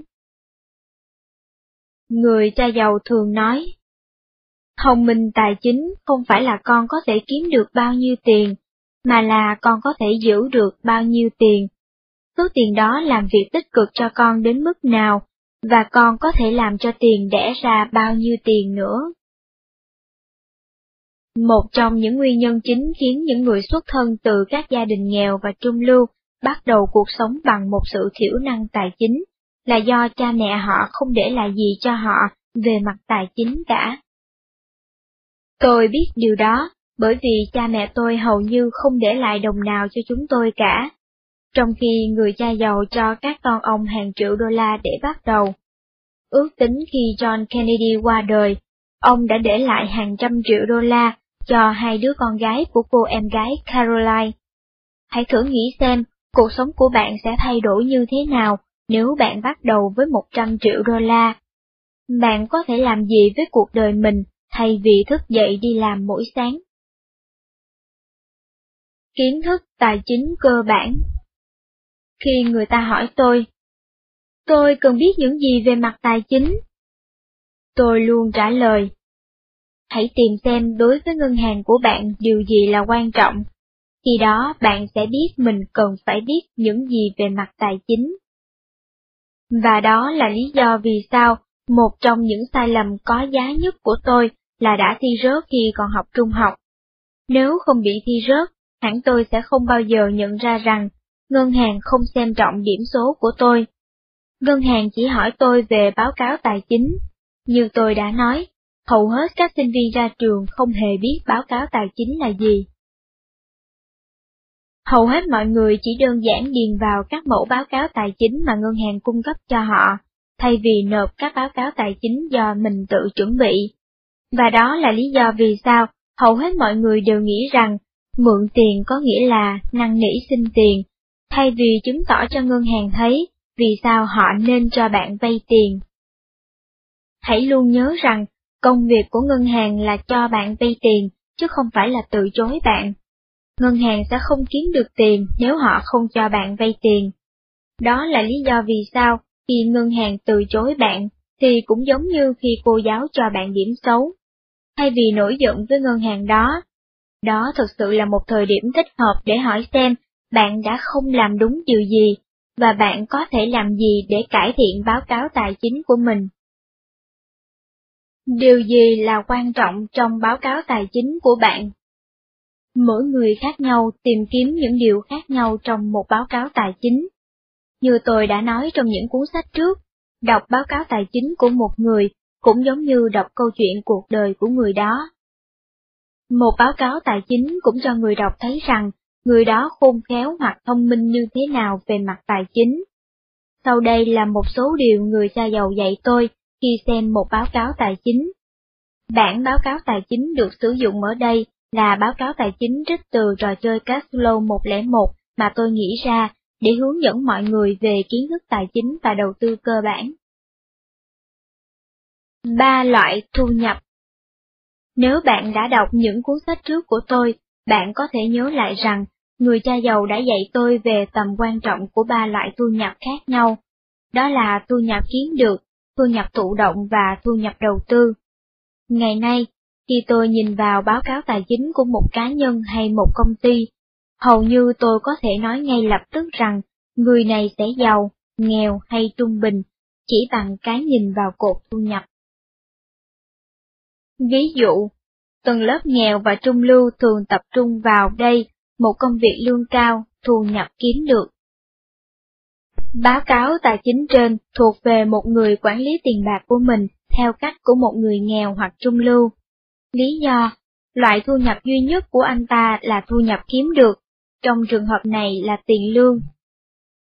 Đây là loại thu nhập khó làm giàu nhất, bởi vì mỗi khi người này được tăng lương, thì chính phủ cũng được tăng thuế thu nhập, và vật giá cũng leo thang. Và một lý do nữa là, nếu bạn ngưng làm việc, thì trong hầu hết trường hợp, nguồn thu nhập kiếm được của bạn cũng không còn. Báo cáo tài chính dưới đây là báo cáo tài chính của một người có cơ hội làm giàu và ngày càng giàu hơn. Vì sao vậy? Bởi vì người này có nguồn thu nhập thụ động xuất phát từ bất động sản, một nguồn thu nhập ít chịu thuế hơn, và thu nhập đầu tư từ các tài sản giấy như chứng khoán, trái phiếu, quỹ hỗ tương và các khoản đầu tư khác. Những đứa trẻ nhà Kennedy không bao giờ cần kiếm việc làm và cũng chẳng cần tiền lương. Vì sao vậy? Bởi vì các bậc tiền bối nhà Kennedy biết rằng thu nhập thụ động và thu nhập đầu tư chính là những nguồn thu nhập của người giàu. Chúng có thể chọn đi làm, nhưng hiển nhiên là chúng không cần phải đi làm. Nếu bạn có một danh mục đầu tư trị giá 100 triệu đô la, thì nguồn thu nhập thụ động và thu nhập đầu tư dư đủ cho bạn sống một cuộc sống giàu có và nổi tiếng.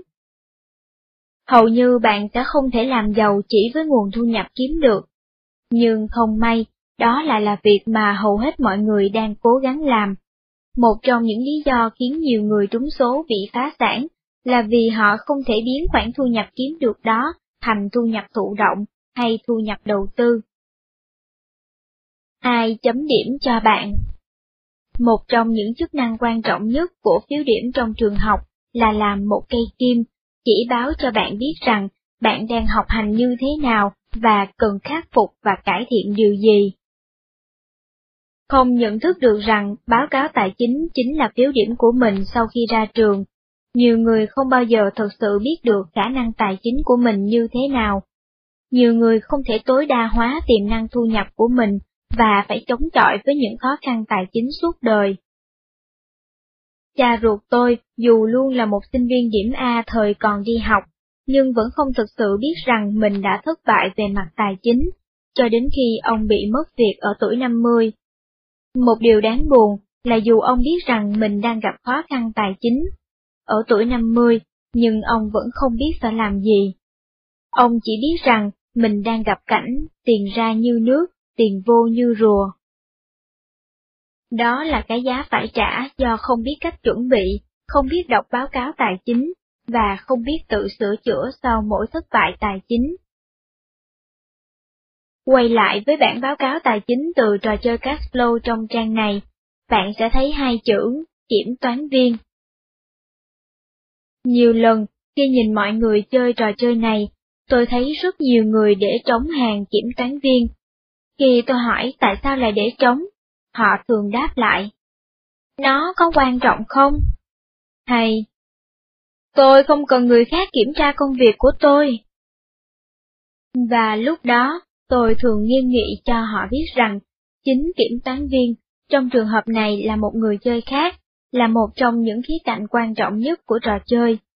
Trò chơi này giúp bạn củng cố những thói quen tài chính tốt, và giúp bạn biến việc kiểm tra thường xuyên báo cáo tài chính của mình thành một thói quen tài chính thiết yếu đối với bất cứ ai muốn trở thành triệu phú. Nói cách khác, kiểm toán viên cũng giống như giáo viên của bạn ở trường, thường xuyên kiểm tra công việc của bạn, cho bạn biết bạn đang tiến bộ tới đâu và giúp bạn sửa chữa nếu cần. Vợ chồng tôi có thói quen thực hiện quá trình kiểm toán tài chính này hai lần một tháng. Chi tiết về cuộc sống tài chính của chúng tôi được đưa ra xem xét. Mỗi khi chúng tôi gặp khó khăn hay sắp hết tiền, quá trình này thật sự đau khổ, chẳng khác gì khi bạn nhìn vào một phiếu điểm đầy những điểm D và F. Nhưng khi chúng tôi rút kinh nghiệm, sửa chữa sai lầm và cải thiện tình hình tài chính của mình, thì cuộc kiểm toán hai lần một tháng lại trở nên vui vẻ, giống như khi bạn nhận được một phiếu điểm toàn những điểm A. Khi tôi và Kim vừa mới cùng nhau bắt đầu vào năm 1985, chúng tôi nhìn vào báo cáo tài chính của mình với sự hãi hùng. Nợ nần từ những thảm họa tài chính trước kia của tôi nặng trĩu bên cột tiêu sản, và chúng tôi chẳng có gì trong cột tài sản cả. Nó cũng giống như nhìn vào tấm phim X-quang của một bệnh nhân ung thư, và với tôi, đó quả là một căn bệnh ung thư tài chính. Ngày nay, chúng tôi có rất nhiều khoản mục trong cột tài sản. Số mục trong cột thu nhập, cả thu nhập kiếm được, thu nhập thụ động và thu nhập đầu tư, không ngừng tăng lên. Thu nhập của chúng tôi từ các nguồn thu nhập thụ động và thu nhập đầu tư luôn lớn hơn nhiều so với chi phí trong cột chi phí. Năm 1985, chúng tôi làm việc để kiếm sống, nhưng ngày nay, chúng tôi làm việc chỉ vì thích làm việc. Nếu không có sự giáo dục tài chính của người cha giàu, hẳn tôi không thể biết được tầm quan trọng của một báo cáo tài chính. Hẳn tôi sẽ không thể biết được sự khác biệt giữa thu nhập kiếm được, thu nhập thụ động và thu nhập đầu tư. Hẳn tôi sẽ không thể biết được tầm quan trọng của tập đoàn, làm thế nào để bảo vệ tài sản của mình và tối thiểu hóa khoản thuế phải đóng. Hẳn tôi sẽ không thể nhận ra tầm quan trọng của việc kiểm toán hai lần một tháng để trở thành triệu phú. Nhờ sự giáo dục tài chính của người cha giàu, tôi đã trở thành một triệu phú mà không cần phải cắt giảm chi phí, phải trúng số hay phải tham dự một chương trình trò chơi truyền hình nào cả. Cột thu nhập của tôi ngày nay Ngày nay, tôi và Kim có một cột thu nhập tương tự như thế này, tính theo phần trăm. Thu nhập kiếm được 10%, thu nhập thụ động 70%, thu nhập đầu tư 20%. Vài ngày trước, một phóng viên hỏi tôi, Anh kiếm được một tháng bao nhiêu tiền? Lương một tháng của anh bao nhiêu? Tôi trả lời, không nhiều lắm, mà lương tháng của tôi có lẽ không cao bằng lương tháng của anh đâu. Anh ta lắc đầu cười mỉa mai. Thế thì làm sao anh có thể viết một cuốn sách về tiền bạc được? Và anh ta tiếp tục nói rằng, anh ta rất ghét các tay nhà văn viết về tình yêu mà không có mảnh tình vắt vai, hay viết về tiền bạc mà không có đồng nào trong túi. Cuộc phỏng vấn kết thúc và anh ta bỏ đi. Lúc này, khi bạn đã có một số kiến thức tài chính, bạn có thể hiểu được vì sao tôi trả lời như thế. Trước nhất, phải nói là tiền lương của tôi rất ít. Đó là vì lương tháng chính là thu nhập kiếm được, mà thu nhập kiếm được chính là nguồn thu nhập bị đánh thuế cao nhất. Một lý do nữa, thu nhập thụ động là thu nhập từ tiền bản quyền cũng như bất động sản. Thu nhập đầu tư là thu nhập từ các tài sản giấy, bao gồm cổ tức từ các tập đoàn, thu nhập từ đầu tư bất động sản và các khoản lãi suất. Và như bạn đã thấy, một trong những thuận lợi lớn nhất mà một chút kiến thức tài chính có thể đem đến cho bạn chính là khả năng quản lý khoản thuế phải trả, chi phí đơn lớn nhất của chúng ta. Thu nhập chuyên môn Một điểm nữa cần chú ý là nguồn thu nhập của tôi ngày nay không xuất phát từ giáo dục chuyên môn. Sau khi tốt nghiệp trung học, tôi bước vào Học viện Thương thuyền Mỹ. Ở đây tôi được huấn luyện thành một sĩ quan tàu biển, tàu chở dầu, chở hàng hoặc chở khách. Tôi cũng tham gia trường hàng không thủy quân Mỹ ở Pensacola, Florida, nơi tôi học trở thành một phi công chuyên nghiệp. Ngày nay, không một nguồn thu nhập nào của tôi xuất phát từ hai nghề nghiệp chuyên môn này cả. Một điểm nữa là rất nhiều thu nhập thụ động của tôi xuất phát từ một môn học mà tôi thi rớt ở trường. Ở tuổi 15, tôi suýt ở lại lớp vì viết văn kém. Vì thất bại này, tôi đã tự cải thiện mình, và giờ đây, tôi được biết đến như một nhà văn, chứ không phải như một phi công hay một sĩ quan tàu biển. Sự khác biệt có thể đo bằng hàng triệu đô la. Nói cách khác, tôi làm ra nhiều tiền từ những thất bại hơn là những thành công của mình. Như đã nói ở đầu chương này, trong thời đại thông tin, nhiều người chúng ta có nhiều hơn một nghề nghiệp chuyên môn. Đó là lý do vì sao trong thời đại thông tin, vấn đề không phải là nội dung học mà là tốc độ học của bạn. Hãy nhớ lại luật Moore, thông tin và công nghệ phát triển gấp đôi sau mỗi 18 tháng. Và hãy nhớ rằng, câu trả lời đúng mà bạn viết hay số điểm ở trường không thể đo được thành công của bạn trong cuộc sống sau này. Thành công của bạn được đo bằng số câu trả lời mà bạn không biết, số lần bạn thất bại, đứng lên và rút kinh nghiệm, sửa chữa mà không đổ lỗi hay nói dối, và sau đó tiếp tục tiến lên. Định nghĩa một kẻ thất bại Vì vậy, nếu bạn muốn tìm hiểu điều gì là quan trọng trong phiếu điểm tài chính của mình, bạn chỉ cần đến một ngân hàng địa phương. Hãy điền vào báo cáo tài chính cá nhân và hy vọng ngân hàng sẽ từ chối bạn. Nếu họ không từ chối, thì đơn giản hãy hỏi vay nhiều tiền hơn. Sau khi họ từ chối, thì hãy ngồi xuống và hỏi xem bạn có thể làm gì để cải thiện phiếu điểm tài chính của mình. Kiến thức mà bạn nhận được có thể vô giá và có khả năng làm thay đổi cuộc sống của bạn. Như tôi đã nói, nếu bạn muốn biết điều gì là quan trọng trong thế giới thực, thì hãy hỏi các nhân viên ngân hàng. Họ xem xét thiếu điểm của mọi người. Nhưng vấn đề là, các nhân viên ngân hàng biết được nhiều đến thế, thì tại sao họ lại không giàu được? Tại sao họ vẫn phải làm việc cho ngân hàng và quan tâm đến công việc của người khác? Câu trả lời nằm trong một chủ đề mà tôi đã nói ở đầu cuốn sách này, định luật Newton. Mỗi lực tác dụng luôn có một phản lực ngược chiều có cùng độ lớn. Bạn cũng có thể tìm thấy câu trả lời trong phần giải thích vì sao để trở thành một thám tử giỏi và thành công, thì một thám tử cũng phải biết thế nào là một tên tội phạm giỏi. Hầu hết các nhân viên ngân hàng không thể làm giàu được vì họ quá bảo thủ. Để làm giàu, nhất là khi bắt đầu bằng hai bàn tay trắng, bạn cần phải là một nhân viên ngân hàng giỏi, nhưng cũng phải biết thế nào là một tay cờ bạc cừ khôi. Và hầu hết những nhân viên ngân hàng giỏi đều không phải là những tay cờ bạc cừ khôi. Như người cha giàu đã nói, bạn cần phải trả giá gấp đôi.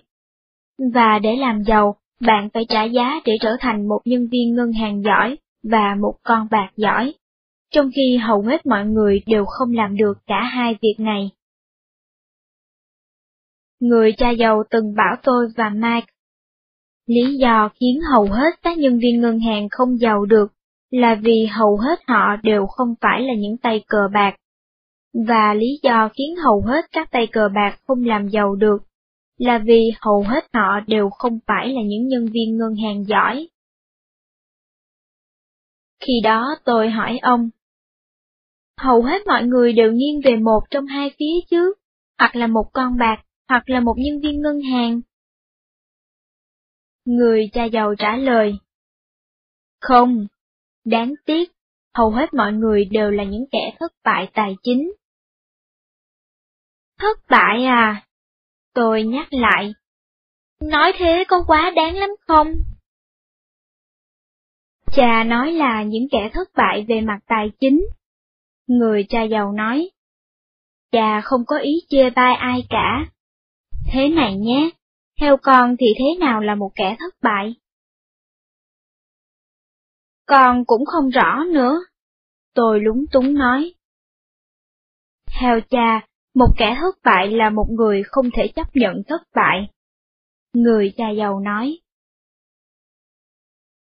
Một người không thể chấp nhận thất bại à? Tôi hỏi lại. Người cha giàu trầm giọng. Cha sẽ giải thích rõ hơn. Trong chuyện tiền bạc, hầu hết người lớn đều không thể chấp nhận thất bại. Mỗi đồng thu nhập thu vào của họ sẽ là một đồng chi phí chi ra. Vì vậy nên họ không thể chấp nhận thất bại nữa, bởi vì vốn họ đã thất bại sẵn rồi. Tôi kết luận. Vậy đó là những người hay nói đầu tư là mạo hiểm, hay nếu tôi thất bại thì sao? Người ta thường nói thế, và rồi bám chặt lấy đồng tiền của mình bởi vì họ biết rằng họ đã thất bại. Người cha giàu gật đầu. Con biết đấy, một tay cờ bạc luôn biết rằng, thắng thua là chuyện thường tình. Những tay cờ bạc chuyên nghiệp đã không tự lường gạt rằng, mình phải luôn luôn thắng cuộc. Họ biết họ cũng có thể thua. Họ biết rằng, phải thua thì mới có cơ hội thắng. Tôi bắt đầu hiểu ra. Và đó là lý do vì sao những người đạt điểm cao trong trường không phải lúc nào cũng thành công trong cuộc sống. Mike triết lý Cuộc sống thực không phải là những câu trả lời đúng, cuộc sống thực là rất nhiều phỏng đoán, một số có thể đúng, và một số có thể sai. Người cha giàu mỉm cười. Đó cũng là lý do vì sao những người giàu nhất thế giới thường là những người phạm sai lầm nhiều nhất. G. Paul Getty nổi tiếng vì đã khoan rất nhiều giếng khô để tìm dầu. Ông ta nổi tiếng về những cái giếng khô nhưng lại giàu có nhờ cuối cùng đã khoan trúng một trong những mỏ dầu lớn nhất thế giới. Với Thomas Edison cũng vậy, người ta đồn rằng ông đã thử nghiệm thất bại đến 10.000 lần rồi mới phát minh ra đèn điện. Cha nói rằng hầu hết mọi người đều là những kẻ thất bại, bởi vì họ không thể chịu được dù chỉ là một thất bại nhỏ nhất. Nếu muốn thành công, con vừa phải là một nhân viên ngân hàng, vừa phải như một tay cờ bạc, để có thể chấp nhận thất bại, bởi vì mọi tay cờ bạc đều biết rằng thất bại là mẹ thành công. Bạn có thể chấp nhận thất bại đến mức độ nào?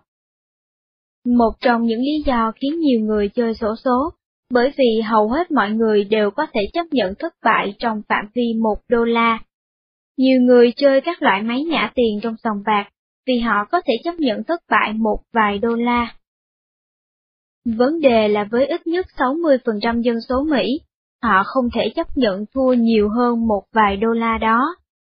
Đó là vì vốn dĩ họ đã thất bại trong trò chơi tài chính của cuộc sống. Nhiều người không thể biết được mình đã thất bại nặng nề đến mức nào, cho đến khi họ bị thất nghiệp hay không thể làm việc được nữa do tuổi tác hoặc bệnh tật. Hãy hy vọng rằng họ còn các thành viên gia đình khác có thể và sẵn lòng chăm sóc cho họ. Cũng có những người nợ nần ngập đầu đến mức thậm chí còn không dám nghĩ đến một cuộc sống giàu có nữa.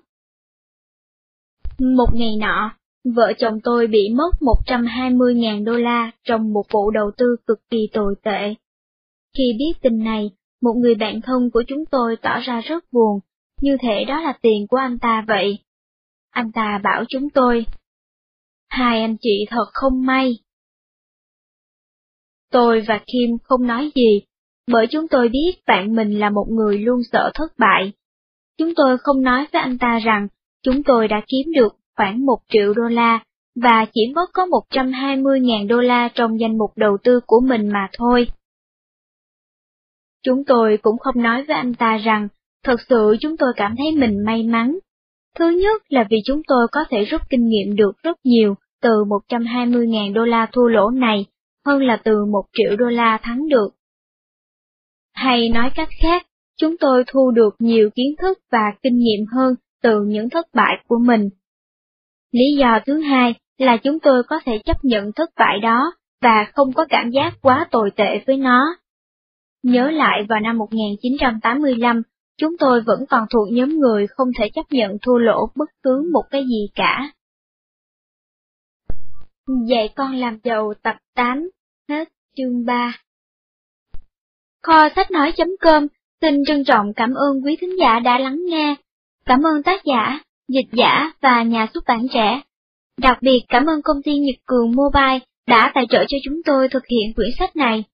Nhật Cường Mobile, www.nhậtcường.com Người đọc, Thùy Châu Kho sách nói.com xin giới thiệu quý thính giả quyển sách Dạy con làm giàu tập 8 Chúng tôi tâm huyết thực hiện quyển sách này nhằm mục tiêu chia sẻ kiến thức tài chính cá nhân thật dễ hiểu, dễ làm mà tác giả đã truyền lại cho hậu thế, với mong muốn mọi người dân Việt Nam sẽ ngày một sung túc, và theo đó, đất nước Việt Nam sẽ ngày càng giàu mạnh. Vì thế, nếu quý vị nào download, sao chép, giới thiệu hay chia sẻ audiobook này cho bạn bè, người thân của mình, thì chúng tôi rất cảm kích nhưng mong quý vị tuyệt đối không buôn bán những file audiobook này để thu lợi cá nhân, làm mất đi ý nghĩa tích cực mà chúng tôi muốn đóng góp cho xã hội. Xin trân trọng cảm ơn quý thính giả đã lắng nghe. Cảm ơn tác giả Robert T. Kiyosaki và Sharon Lecter cùng nhà xuất bản trẻ. Đặc biệt cảm ơn công ty Nhật Cường Mobile đã tài trợ cho chúng tôi thực hiện quyển sách này. Nhật Cường Mobile www.nhậtcường.com Dạy con làm giàu tập 8, chương 4 Cái giá của việc cắt giảm chi phí Còn phải biết được sự khác biệt giữa những món nợ tốt và những món nợ xấu. Người cha giàu Vậy có gì sai khi cắt giảm chi phí? Với tôi, Cắt giảm chi phí cũng giống như một phụ nữ muốn giảm cân và lao vào một chế độ ăn kiêng cấp tốc. Cô ta ăn kiêng trong một tháng, sống nhờ ba củ cà rốt và một hũ da ua tráng miệng cho một bữa ăn. Sau 30 ngày, cô ta hầu như không thể chịu nổi cơn đói nữa. Một ngày nọ, trong siêu thị, một nhân viên tiếp thị mời cô ta ăn thử một miếng sô-cô-la nhỏ. Mùi bánh ngọt thơm nước mũi, và cô ta thầm nhủ. Thôi kệ, mình sẽ ăn một miếng nhỏ, không sao đâu. Và bỗng nhiên, cô ta thấy mình mang một giỏ đầy bánh ngọt về nhà. Và thế là mọi sự bắt đầu. Cuối cùng thì người phụ nữ này mập lên hơn cả trước khi bắt đầu ăn kiêng. Chế độ ăn kiêng cấp tốc, thế là phản tác dụng. Nếu tôi biết một chế độ ăn kiêng bảo đảm giảm cân, hẳn tôi sẽ giàu hơn cả Bill Gates nữa. Nhưng không may là tôi chỉ biết rõ về cảm giác như thế nào sau khi ăn kiêng, nhịn đói một thời gian, và rồi quay lại nuốt tất cả mọi thứ trước mặt. Trong gia đình, tôi là người duy nhất bị béo phì, thậm chí ngay từ khi còn nhỏ. Vì vậy nên tôi không thể đổ lỗi đó là do di truyền được. Nhưng dù không có giải pháp cho việc giảm cân tức thời, nhưng tôi thực sự có một giải pháp cho những chi phí quá mức và những món nợ trong thẻ tín dụng, và các giảm chi phí không nằm trong giải pháp đó. Nhưng một lần nữa, giải pháp của tôi đi kèm một cái giá phải trả, và một lần nữa, câu hỏi vẫn là, bạn có sẵn sàng trả giá không? Người đẹp và quái vật Tôi có một người bạn mà cả hai vợ chồng đều là người mẫu. Họ mảnh mai, gọn gàng và khỏe mạnh. Ăn kiêng không phải là vấn đề đối với họ. Tập luyện trong phòng tập thể dục cũng không thành vấn đề. Nhưng quản lý tiền bạc lại là một chuyện khác hẳn. Cả hai đều đã gần 40 tuổi, kiếm được rất nhiều tiền, nhưng tiêu xài cũng rất nhiều, đôi khi khiến người khác phải kinh hoàng. Họ thuộc tiếp người thanh toán thẻ tín dụng cũ bằng thẻ tín dụng mới, và khi vừa trả xong nợ của ngôi nhà cũ, thì họ lại mua một ngôi nhà mới. Nói cách khác, họ làm việc chăm chỉ, kiếm được nhiều tiền, tiêu xài nhiều, và cứ thế tiếp tục cái vòng lẫn quẩn đó.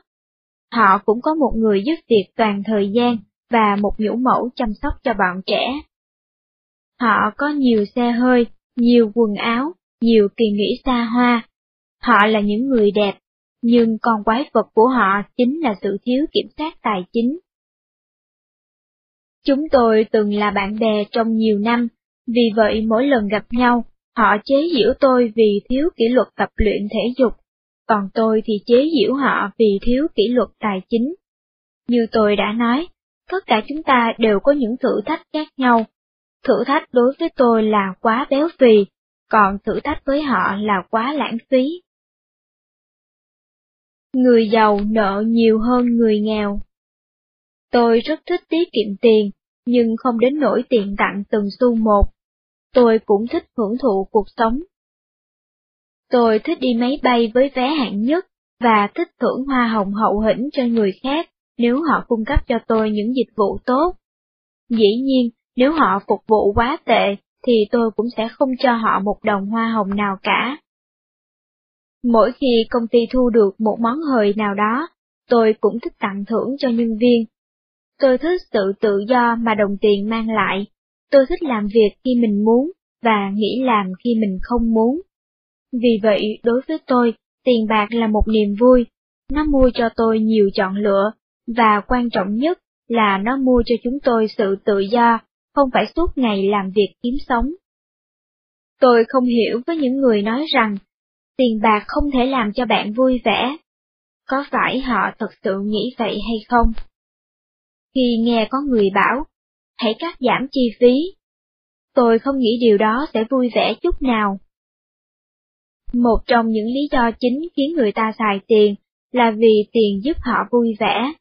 Có thể khi cắt giảm chi phí để tích lũy một vài đồng, họ sẽ cảm thấy giàu có thêm một chút, nhưng chắc chắn ý tưởng này sẽ không có tác dụng về lâu dài, bởi vì nếu bạn cắt giảm những thứ giúp bạn vui vẻ, thì bạn sẽ không thể vui vẻ được nữa. Nếu được lựa chọn, hẳn người ta sẽ thích kiếm được nhiều tiền hơn và có được tự do để hưởng thụ cuộc sống. Những người duy nhất có thể nói, tiền bạc không thể làm cho bạn vui vẻ, hoặc là những người đã có rất nhiều tiền nhưng vẫn không cảm thấy vui vẻ, hoặc là những người không biết vui vẻ là gì. Theo tôi, không phải tiền bạc làm cho bạn không cảm thấy vui vẻ, mà chính việc không có tiền thanh toán hóa đơn, hay không có tiền để làm những gì mình thích, mới khiến bạn cảm thấy không vui vẻ. Vào cuối những năm 1970, công ty sản xuất ví khóa dán của tôi làm ra hàng triệu đô la một cách nhanh chóng. Lúc đó tôi chỉ mới gần 30 tuổi. Mỗi khi nhìn bản thu chi của công ty và nhìn thấy tiền bạc chất đống, tôi lại càng cảm thấy tự hào.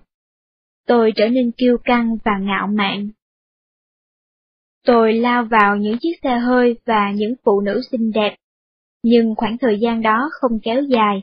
Nỗi đau từ một triệu phú trên giấy đột ngột bị biến thành một con nợ thực với cả triệu đô la là một điều tưởng như không thể chịu đựng nổi. Đó là một điều ngày nay thường khiến tôi lo ngại. Nhiều người cảm thấy giàu có khi sở hữu một danh mục đầu tư đầy những tài sản trên giấy, mà không biết rằng có một sự khác biệt rất lớn giữa tài sản giấy và tài sản thực. Sau khi thất bại một triệu đô la đầu tiên của mình, tôi tìm đến người cha giàu để xin ông một lời khuyên. Nhìn vào báo cáo tài chính của tôi, ông lắc đầu nói, quả là một thảm họa tài chính. Và sau đó, ông tiếp tục khiển trách tôi. Sai lầm đó cùng với lời quở trách của người cha giàu đã trở thành vô giá đối với tôi sau này. Dù rằng nó khiến tôi thua trắng cả triệu đô la, nhưng về lâu dài, nó lại giúp tôi kiếm được nhiều triệu đô la khác. Như tôi đã nói, phạm sai lầm và rút kinh nghiệm cũng chính là một bài học vô giá. Biến những món nợ tốt thành những món nợ xấu. Sau kinh nghiệm cay đắng đầu tiên của tôi, và sau khi người cha giàu đã la mắng tôi xong, ông bắt đầu nói. Con đã biến một triệu đô la nợ tốt thành một triệu đô la nợ xấu. Không phải ai cũng phạm những sai lầm lớn đến thế. Bây giờ, con có thể đối mặt với nó và rút ra bài học cho mình, hoặc quay lưng giả bộ như chuyện này chưa hề xảy ra còn chọn đi.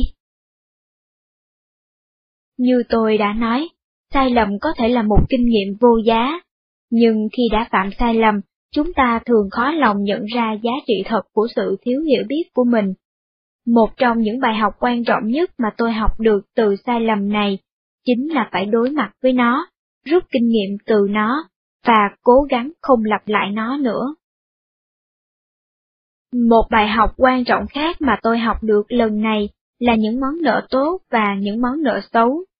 Vào lúc đó, tôi không thực sự hiểu rõ khái niệm này. Người cha giàu rất thường hay nói đến những món nợ tốt và những món nợ xấu. Ông nói, Mỗi khi thiếu nợ ai đó, còn trở thành người lao động cho đồng tiền của họ. Ông giải thích rằng, những món nợ tốt là những món nợ mà sẽ có người trả nợ thay cho chúng ta, còn những món nợ xấu là những món nợ mà chúng ta phải tự thanh toán bằng chính mồ hôi nước mắt của mình. Vì vậy, ông rất thích các bất động sản cho thuê, vì ngân hàng cho con vay tiền, nhưng người thuê nhà sẽ phải trả số tiền vay đó. Tôi đã từng nghe về khái niệm này, nhưng lúc đó tôi chỉ hiểu lờ mờ mà thôi. Giờ thì với kinh nghiệm xương máu của mình, tôi hiểu rõ sự khác biệt giữa những món nợ xấu và những món nợ tốt. Ngày nay, mỗi khi thấy ai đó đưa thẻ tín dụng ra để vay tiền mua nhà, tôi lại rùng mình. Có thể họ nghĩ rằng đó là một ý kiến hay, và chính phủ cũng miễn thuế cho bạn trong trường hợp đó, nhưng vẫn có những con đường tốt hơn. Tất cả những gì họ làm chỉ là biến một món nợ xấu ngắn hạn quá đắt thành một món nợ xấu dài hạn rẻ hơn. Việc đó có thể giúp họ tạm thời thư giãn, nhưng sẽ không giải quyết được vấn đề.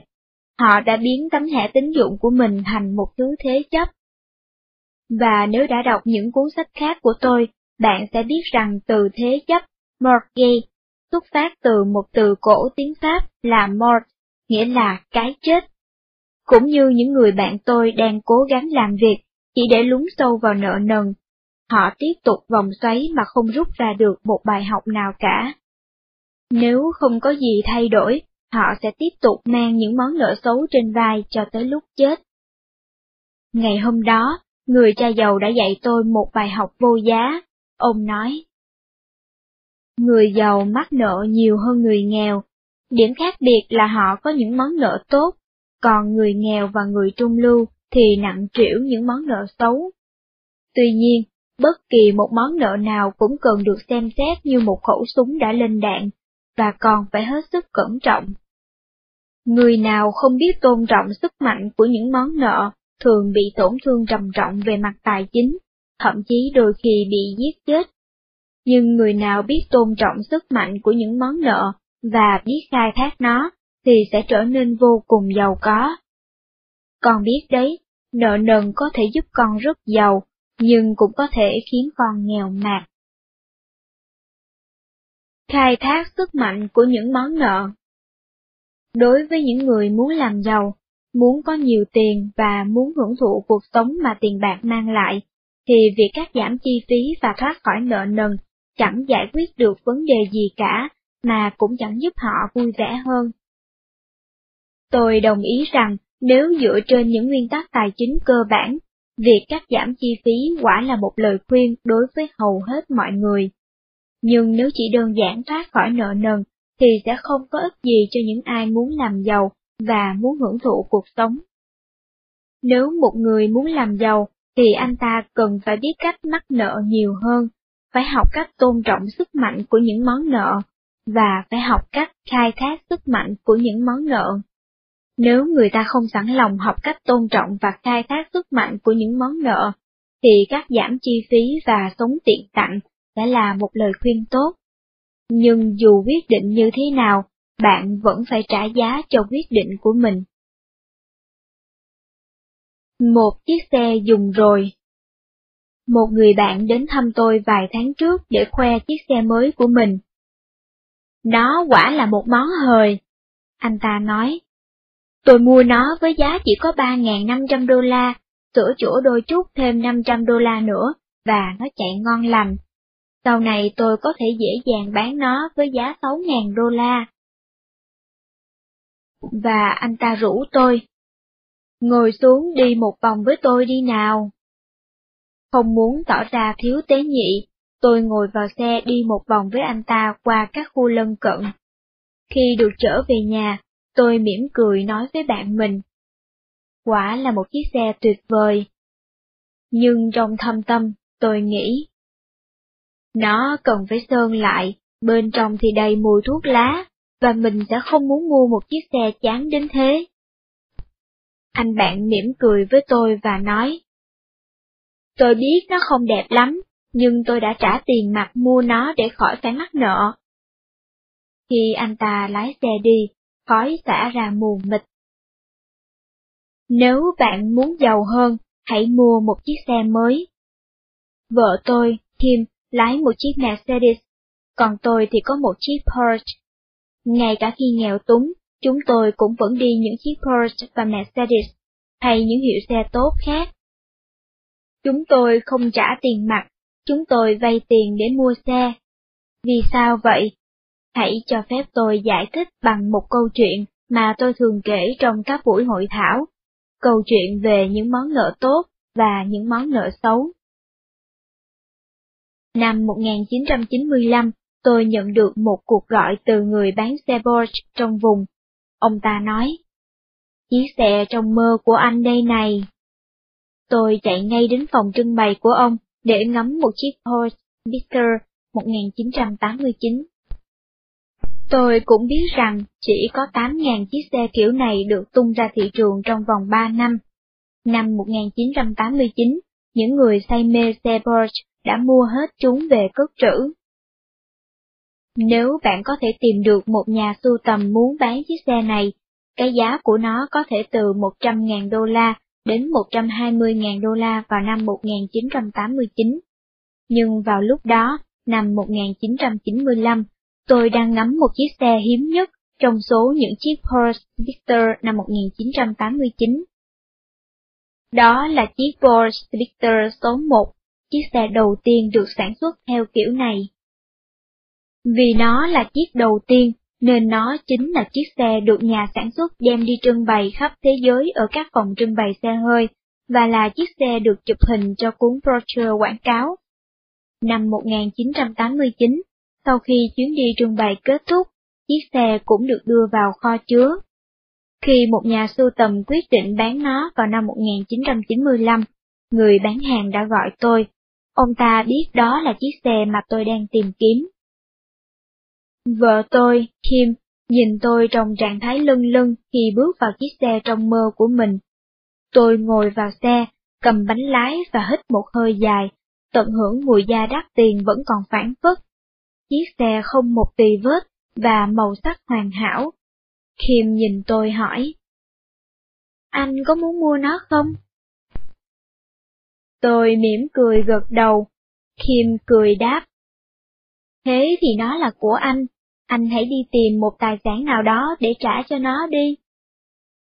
Và lần nữa tôi gật đầu. Nó là chiếc xe trong mơ của tôi, và giờ thì nó đã là của tôi. Chúng tôi đặt cọc cho chiếc xe, sắp xếp các vấn đề tài chính với người bán hàng, và tôi lên đường tìm một tài sản để thanh toán cho chiếc xe của mình. Nói cách khác, tôi cần phải tìm một tài sản để trả giá cho tiêu sản này và dùng một món nợ tốt để thanh toán cho một món nợ xấu. Hơn một tuần sau, tôi tìm được một bất động sản, vay tiền để mua nó, và dòng lưu kim từ bất động sản này được dùng để thanh toán nợ cho chiếc Porsche của tôi. Vài năm sau, chiếc xe được trả xong, và tôi vẫn còn thu được tiền từ bất động sản đó. Nói cách khác, thay vì nghèo đi do mua một tiêu sản đắt tiền, tôi đã giàu hơn và vẫn có được chiếc xe trong mơ của mình. Chúng tôi cũng làm tương tự như thế khi vợ tôi tìm thấy chiếc Mercedes mà cô ấy ưa thích. Những bài học cần học Nhiều năm trước, người cha giàu bảo tôi, một số người tin rằng cách sống lý tưởng là hãy sống tầm tiện và né tránh những cám dỗ vật chất trong cuộc sống. Những người khác lại tin rằng vật chất được tạo ra là để cho chúng ta hưởng thụ. Tin vào điều đó hay không là tùy ở con. Tôi kể cho bạn nghe câu chuyện này, không phải vì tôi muốn khoe chiếc xe trong mơ của mình, mà bởi vì tôi muốn bạn có được những vật chất tuyệt vời thế giới ban tặng chúng ta, mà không phải hy sinh một phần cuộc sống tài chính của mình. Dưới đây là một số bài học mà tôi đã học về sự phong phú của cuộc sống. Bài học số 1 Tầm quan trọng của những món nợ tốt và những món nợ xấu Như tôi đã nói, người cha giàu luôn nhấn mạnh tầm quan trọng của kiến thức tài chính, và ông cũng nhấn mạnh rằng báo cáo tài chính của bạn chính là phiếu điểm của bạn khi bạn đã ra trường. Dưới đây là một biểu đồ trong vụ mua bán chiếc Porsche. Bạn có thể thấy từ biểu đồ báo cáo tài chính này, tôi đã vay tiền để mua cả bất động sản và cả chiếc Porsche. Dòng lưu kim từ khoản đầu tư có thể thanh toán chi phí hàng tháng cho chiếc Porsche. Nhờ được quản lý tốt, nên dòng lưu kim này gia tăng nhanh chóng, và chiếc Porsche được thanh toán hết trước thời hạn 2 năm. Ngày nay, tôi và Kim có được cả bất động sản, dòng lưu kim, lẫn chiếc Porsche. Chúng tôi cũng tiến hành tương tự như thế để mua được chiếc Mercedes của Kim. Vì vậy, chúng tôi ngày càng giàu hơn với chiếc xe trong mơ của mình. Hai người bạn người mẫu của chúng tôi cũng có những chiếc xe trong mơ, nhưng họ ngày càng nghèo hơn, bởi vì thu nhập từ công việc là nguồn thu duy nhất của họ. Bên ngoài trông họ thật đẹp đẽ, nhưng tôi e rằng những mối lo tài chính từ các món nợ xấu đang gặm nhấm họ từ bên trong. Họ mua những tiêu sản với những món nợ xấu, thay vì nên mua những tài sản với những món nợ tốt. Người cha giàu dạy tôi phải biết mua tài sản với những món nợ tốt, để nó có thể cung cấp dòng lưu kim thanh toán cho những thứ mà chúng ta muốn có trong cuộc sống. Dòng lưu kim từ những tài sản này đại diện cho những đồng tiền đang làm việc cho bạn. Đó là một điều mà những người bạn của tôi và nhiều người khác ngày nay vẫn không hiểu nổi. Bạn đang thực sự làm việc cho ai?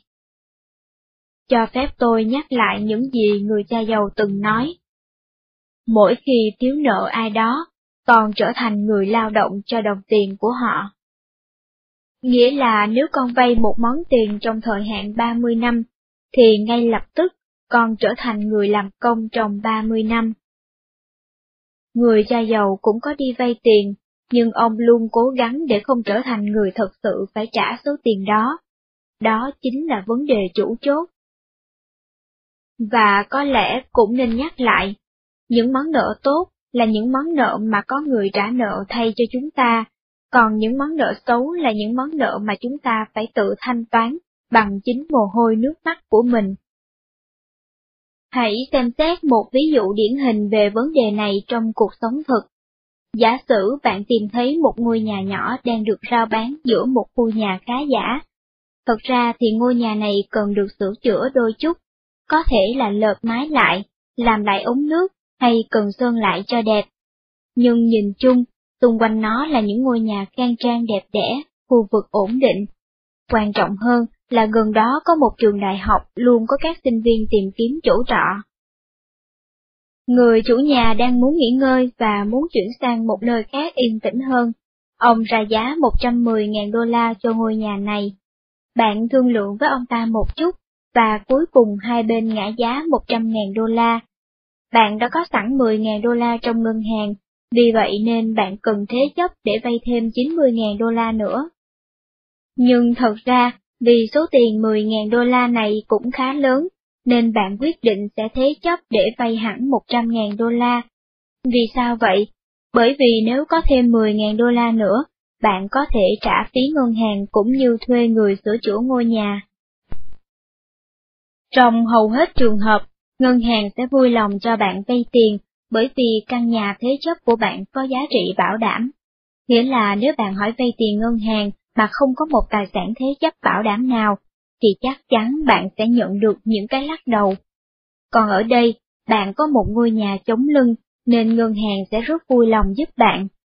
Hãy luôn nhớ rằng, công việc của ngân hàng là cho vay tiền, và họ sẽ không bao giờ từ chối nếu bạn có cái gì đó để bảo đảm cho khoản tiền vay của mình. Tiếp tục nhé! Theo tình hình hiện tại, ngân hàng sẽ cho bạn vay trong 30 năm với lãi suất 6%, cộng với thuế bất động sản, số tiền phải trả mỗi tháng của bạn vào khoảng 700 đô la.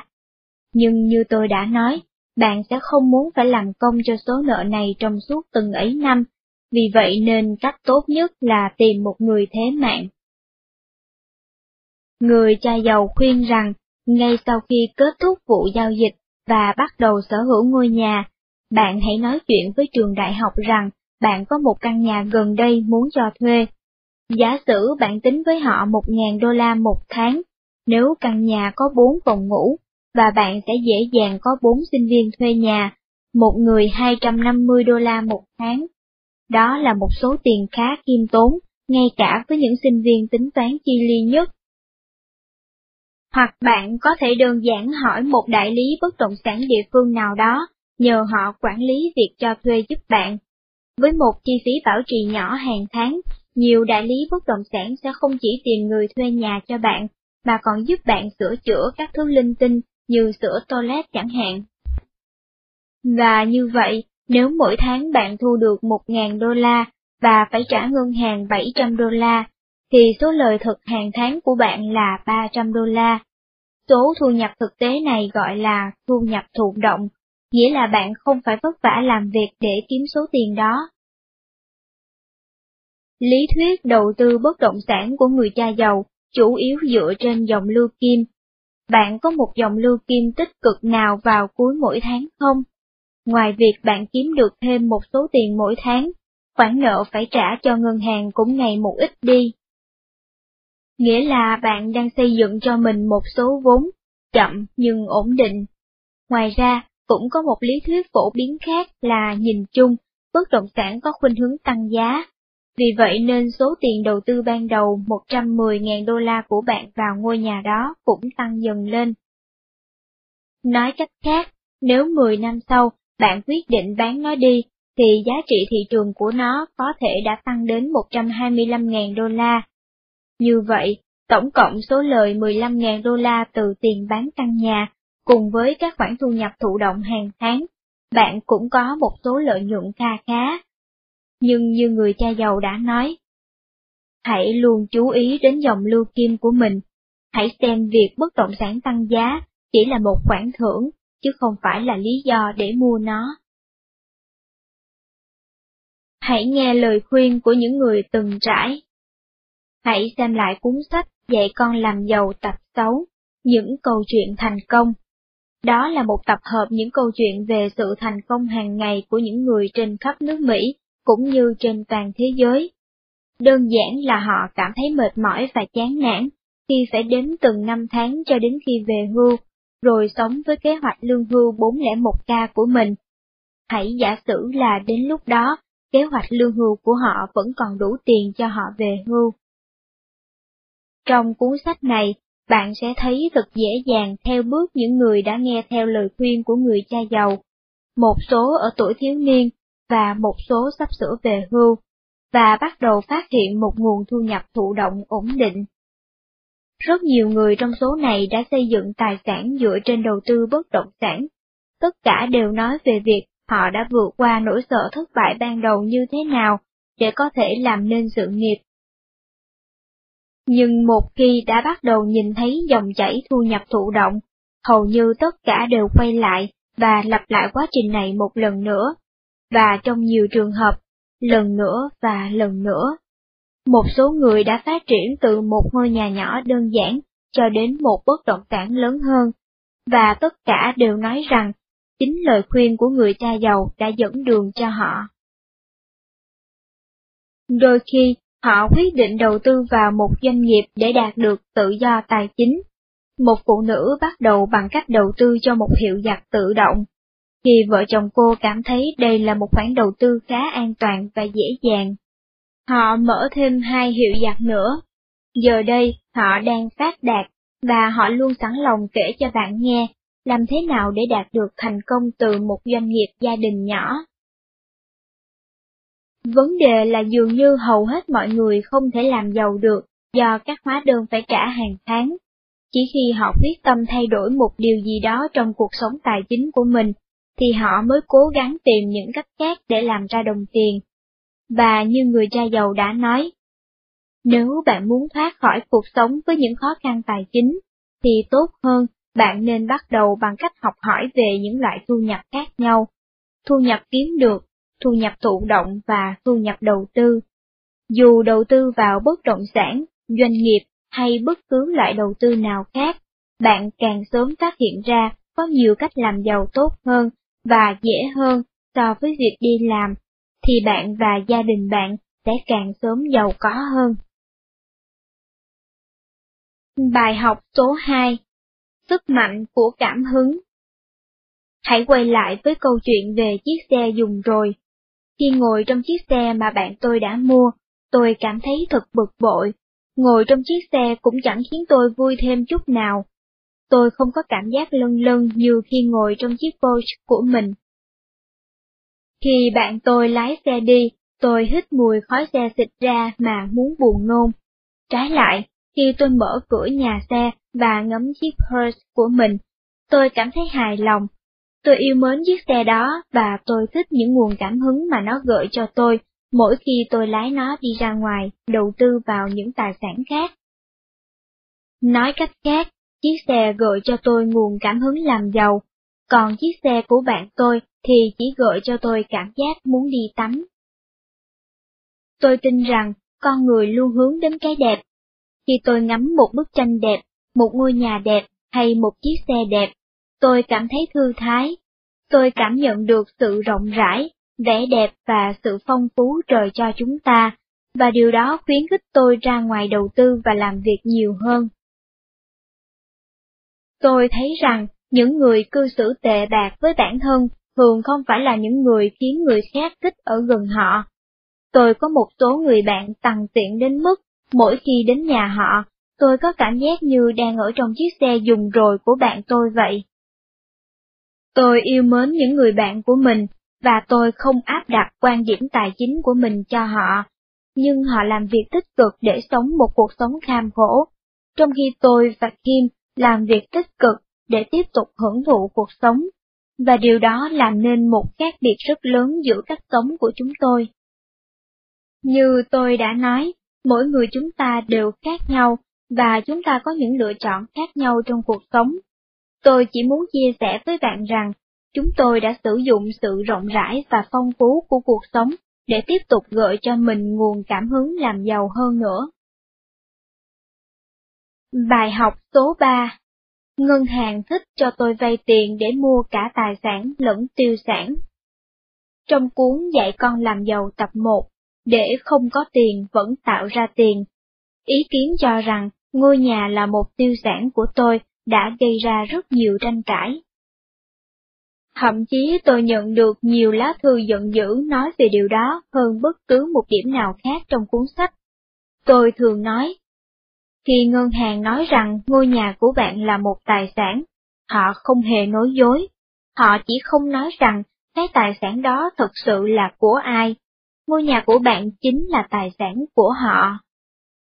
Tôi cũng nói rõ rằng, tôi không hề bảo bạn đừng mua nhà, tôi chỉ nói là đừng gọi một tiêu sản là một tài sản.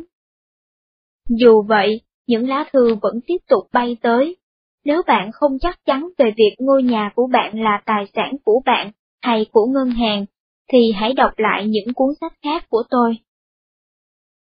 Có một điểm mà tôi muốn nói rõ hơn trong cuốn sách này. Nhiều ngân hàng sẽ cho bạn vay tiền, bất kể bạn mua tài sản hay tiêu sản. Ngân hàng sẽ không bảo bạn nên mua cái nào cả. Vì vậy, nếu bạn muốn mua một chiếc du thuyền và các báo cáo tài chính của bạn chứng tỏ bạn có khả năng chi trả, thì ngân hàng sẵn sàng cho bạn vay tiền. Nếu bạn muốn mua một ngôi nhà ba phòng ngủ để cho thuê kiếm tiền, và bạn có một báo cáo tài chính với những điểm A, thì ngân hàng cũng sẽ cho bạn vay tiền một cách rộng rãi. Vì sao vậy? Bởi vì dù bạn vay tiền để mua một tài sản hay một tiêu sản, thì đối với ngân hàng, đó vẫn là một tài sản. Vì vậy, những người vay tiền lần đầu tiên để mua một tài sản, thường sẽ vay tiền nhiều hơn để mua một tiêu sản. Còn những người chỉ mua tiêu sản thì thường không còn tiền để mua tài sản nữa. Vấn đề là vì ngân hàng không thực sự quan tâm bạn mua cái gì, nên chính bạn phải quan tâm tới điều đó. Thật sự, bạn càng quan tâm nhiều, thì ngân hàng sẽ càng vui vẻ, bởi vì công việc của ngân hàng là cho bạn vay tiền, chứ không phải là từ chối bạn. Ngân hàng sẽ không có thu nhập nếu không cho bạn vay tiền. Vì vậy, bạn càng giàu có thì ngân hàng sẽ càng hài lòng. Bài học số 4 Ngân hàng thích loại tài sản nào nhất? Một người phỏng vấn qua radio hỏi tôi. Anh đầu tư vào cái gì? Tôi trả lời. Tôi bắt đầu đầu tư vào bất động sản từ những năm tôi 20 tuổi, vì vậy nên hầu hết các khoản đầu tư của tôi lúc này là bất động sản. Tôi cũng có một số doanh nghiệp và một số tài sản giấy như chứng khoán, trái phiếu và quỹ hỗ tương. Người phỏng vấn nói, Tôi không thích bất động sản, tôi không muốn phải sửa toilet và bị dựng đầu dậy để nghe điện thoại của khách thuê nhà vào lúc nửa đêm. Vì vậy nên tôi không đầu tư vào bất động sản, tôi đầu tư tất cả vào chứng khoán hoặc quỹ hỗ tương. Sau đó anh ta kết thúc cuộc phỏng vấn và tôi được mời ra về. Một suy nghĩ quá đắt. Buổi tối hôm đó, tôi ngồi ngẫm lại cuộc phỏng vấn này, tôi tự nhủ.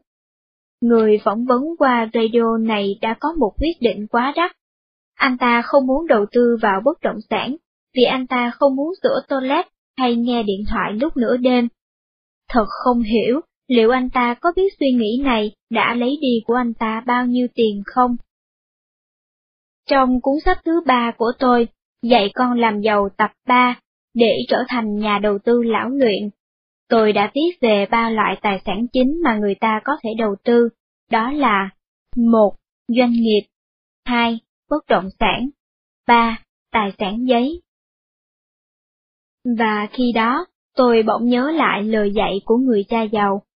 Ngân hàng thích loại tài sản nào nhất trong ba loại trên? Câu trả lời là bất động sản. Trong ba loại tài sản, bạn sẽ rất khó vay tiền để mở một doanh nghiệp nhỏ. Bạn cũng có thể vay được, nhưng ngân hàng thường đòi hỏi bạn phải thế chấp các tài sản khác. Bạn cũng rất khó vay tiền ngân hàng để mua tài sản giấy. Ngân hàng có thể dùng các tài sản giấy của bạn để ký quỹ, sau đó mới cho bạn vay tiền. Rất hiếm khi ngân hàng cho bạn vay tiền trong 30 năm với lãi suất 8% để mua tài sản giấy, nhưng ngân hàng sẽ cho bạn vay tiền để mua bất động sản. Nhiều năm trước, người cha giàu bảo tôi và Mike, nếu con muốn làm giàu, con phải cho ngân hàng những gì họ muốn. Trước tiên, ngân hàng sẽ hỏi xem các báo cáo tài chính của con. Sau đó, họ sẽ cho con vay tiền để mua bất động sản. Chỉ cần biết ngân hàng muốn gì, và sau đó con sẽ thấy làm giàu là một việc rất dễ dàng. Đó là một trong những lý do mà tôi nói rằng ý kiến của người phỏng vấn qua radio là một ý kiến quá đắt, bởi vì anh ta sẽ phải dùng tiền của chính mình, những đồng tiền sau thuế, để mua cổ phiếu, trái phiếu và quỹ hỗ tương mà không có đòn bẩy của ngân hàng. Anh ta sẽ phải sử dụng những đồng tiền đắt nhất, tiền của chính mình, có được từ sức lao động của chính mình, sau khi chính phủ đã lấy xong phần tiền thuế của họ. Chúng ta hãy dùng ví dụ 10.000 đô la để làm rõ điều này. Nếu người phỏng vấn mua quỹ hỗ tương, anh ta chỉ có thể mua trong vòng 10.000 đô la.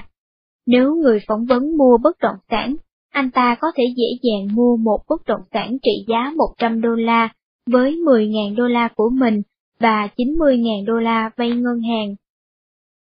Giả sử bất động sản này đem lại cho anh ta một dòng lưu kim thụ động, nghĩa là người thuê nhà sẽ chi trả mọi chi phí và tiền lãi ngân hàng cũng như đem đến một ít thu nhập. Giả sử thị trường đang tăng giá và mỗi tài sản tăng giá 10% một năm, quỹ hỗ tương sẽ đem đến cho nhà đầu tư này 1.000 đô la, còn bất động sản sẽ đem đến cho anh ta 10.000 đô la, cộng với thu nhập từ dòng lưu kim và không phải đóng thuế. Quỹ hỗ tương thường không đem lại thu nhập từ dòng lưu kim và thường bị đánh thuế nếu không phải nằm trong kế hoạch lương hưu. Điều đó không có nghĩa tài sản giấy là rất tồi tệ. Tôi cũng mua nhiều cổ phiếu và trái phiếu. Vấn đề tôi muốn nói ở đây là cái giá của ý kiến. Tôi không đầu tư vào bất động sản. Với tôi, chi phí lớn nhất chính là sự tự do cá nhân. Tôi cho rằng ở bất động sản, điều tốt nhất là thu nhập thụ động hàng tháng bị đánh thuế thấp hơn thu nhập kiếm được, cho phép chúng ta hoàn toàn tự do về mặt tài chính.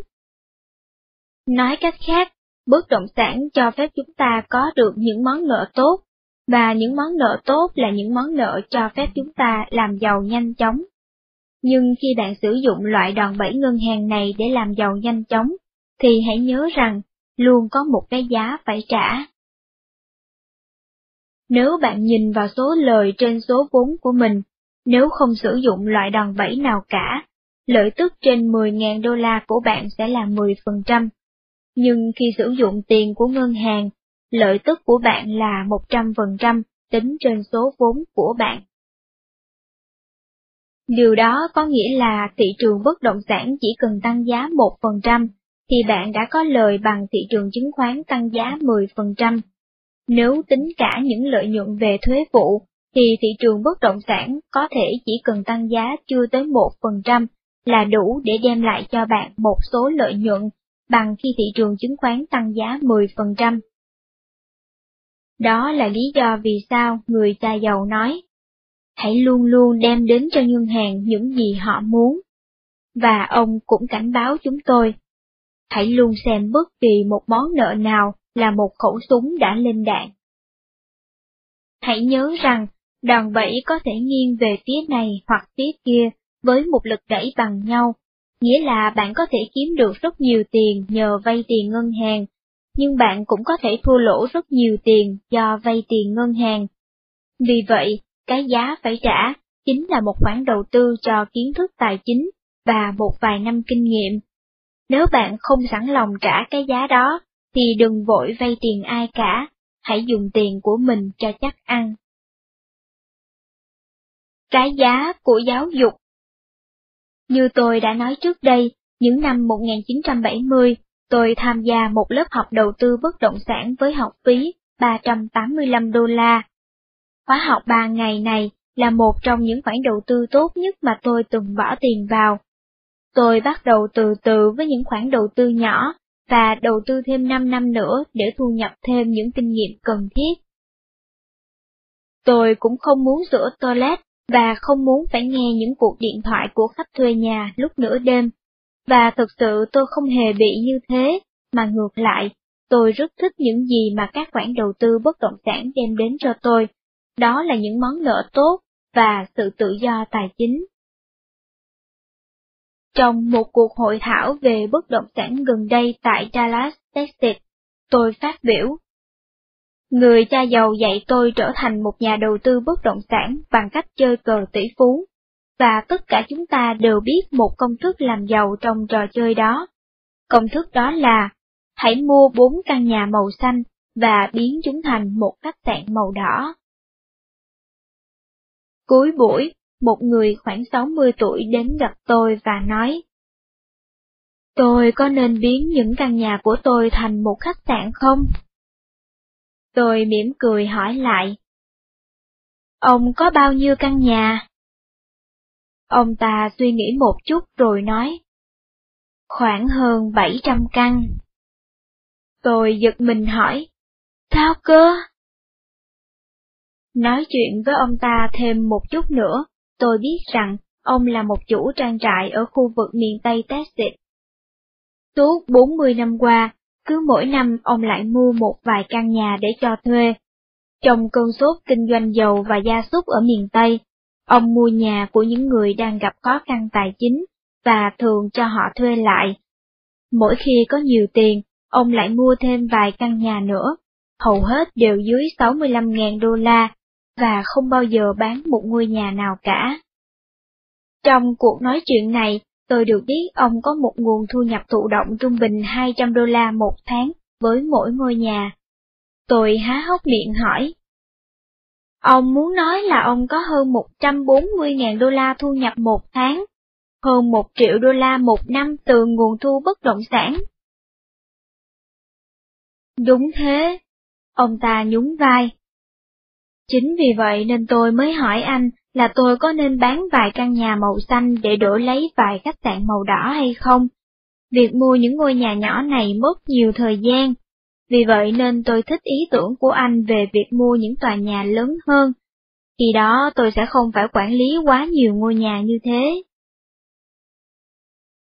Tôi lắc đầu cười nói. Trong cuộc hội thảo kế tiếp, tôi muốn ông hãy làm diễn giả và tôi sẽ làm khán giả. Sau đó tôi cho ông ta tên và số điện thoại những nhà tư vấn tài chính thuế vụ của tôi, rồi bảo ông gọi điện cho họ. Tôi bảo ông rằng ông đã là sư phụ của tôi rồi. Và khi ông ta cảm ơn tôi về các số điện thoại này, tôi bỗng nhớ lại 40 năm trước khi cùng Mike và người cha giàu chơi cờ tỷ phú. Tôi đã chơi trò chơi này với những ngôi nhà nhựa nhỏ xíu, còn người đàn ông đang bước đi kia thì đã chơi trò chơi trong cuộc đời thực. Tôi có thể nghe giọng người cha giàu văng vẳng. Ngân hàng luôn muốn cho cha mượn tiền để mua thêm bất động sản, vì vậy cha cũng luôn muốn cho ngân hàng những gì họ muốn. Dạy con làm giàu tập 8, hết chương 4 Kho sách nói.com xin trân trọng cảm ơn quý thính giả đã lắng nghe. Cảm ơn tác giả, dịch giả và nhà xuất bản trẻ Đặc biệt cảm ơn công ty Nhật Cường Mobile đã tài trợ cho chúng tôi thực hiện quyển sách này. Nhật Cường Mobile, www.nhậtcường.com Người đọc, Thùy Châu Kho sách nói.com xin giới thiệu quý thính giả quyển sách Dạy con làm giàu tập 8. Chúng tôi tâm huyết thực hiện quyển sách này nhằm mục tiêu chia sẻ kiến thức tài chính cá nhân thật dễ hiểu, dễ làm mà tác giả đã truyền lại cho hậu thế, với mong muốn mọi người dân Việt Nam sẽ ngày một sung túc, và theo đó, đất nước Việt Nam sẽ ngày càng giàu mạnh. Vì thế, nếu quý vị nào download, sao chép, giới thiệu hay chia sẻ audiobook này cho bạn bè, người thân của mình, thì chúng tôi rất cảm kích. Nhưng mong quý vị tuyệt đối không buôn bán những file audiobook này để thu lợi cá nhân làm mất đi ý nghĩa tích cực mà chúng tôi muốn đóng góp cho xã hội. Xin trân trọng cảm ơn quý thính giả đã lắng nghe. Cảm ơn tác giả Robert T. Kiyosaki và Sharon Lecter cùng nhà xuất bản trẻ. Đặc biệt, cảm ơn công ty Nhật Cường Mobile đã tài trợ cho chúng tôi thực hiện quyển sách này. Nhật Cường Mobile, www.nhậtcường.com Dạy con làm giàu tập 8, chương 5 Bạn đang mắc nợ đến mức nào? Trước khi bắt đầu cuộc hành trình đi đến tự do tài chính, trước nhất bạn phải xác định xem mình thật sự đang nợ nần bao nhiêu. Đối với nhiều người, việc xem lại xem mình mắc nợ bao nhiêu tiền cũng giống như khi đi nha sĩ vậy. Bạn biết đó là một việc nên làm, nhưng thật lòng bạn chẳng muốn làm. Thậm chí một số người còn không muốn nghe đến hai chữ nha sĩ. Họ biết rằng mình đang có một lỗ sâu, nhưng không dám đương đầu với nó. Tuy nhiên, nếu bạn nghiêm túc trong việc tạo dựng một dòng lưu kim tích cực cho cuộc sống của mình, thì bạn phải bắt đầu với những nền tảng cơ bản của kiến thức tài chính. Dưới đây là một bài kiểm tra ngắn giúp bạn bắt đầu. Hãy cho một điểm với những câu hỏi mà bạn trả lời là có. Bạn có thường xuyên thanh toán trễ hóa đơn? Bạn có bao giờ phải giấu các hóa đơn ngay cả với người bạn đời của mình chưa? Có bao giờ bạn phải mặc kệ chiếc xe hư vì bạn không đủ tiền chưa? Gần đây, bạn có mua cái gì mà bạn không thực sự cần đến không? Bạn có thường chi tiêu nhiều hơn mức lương của mình không?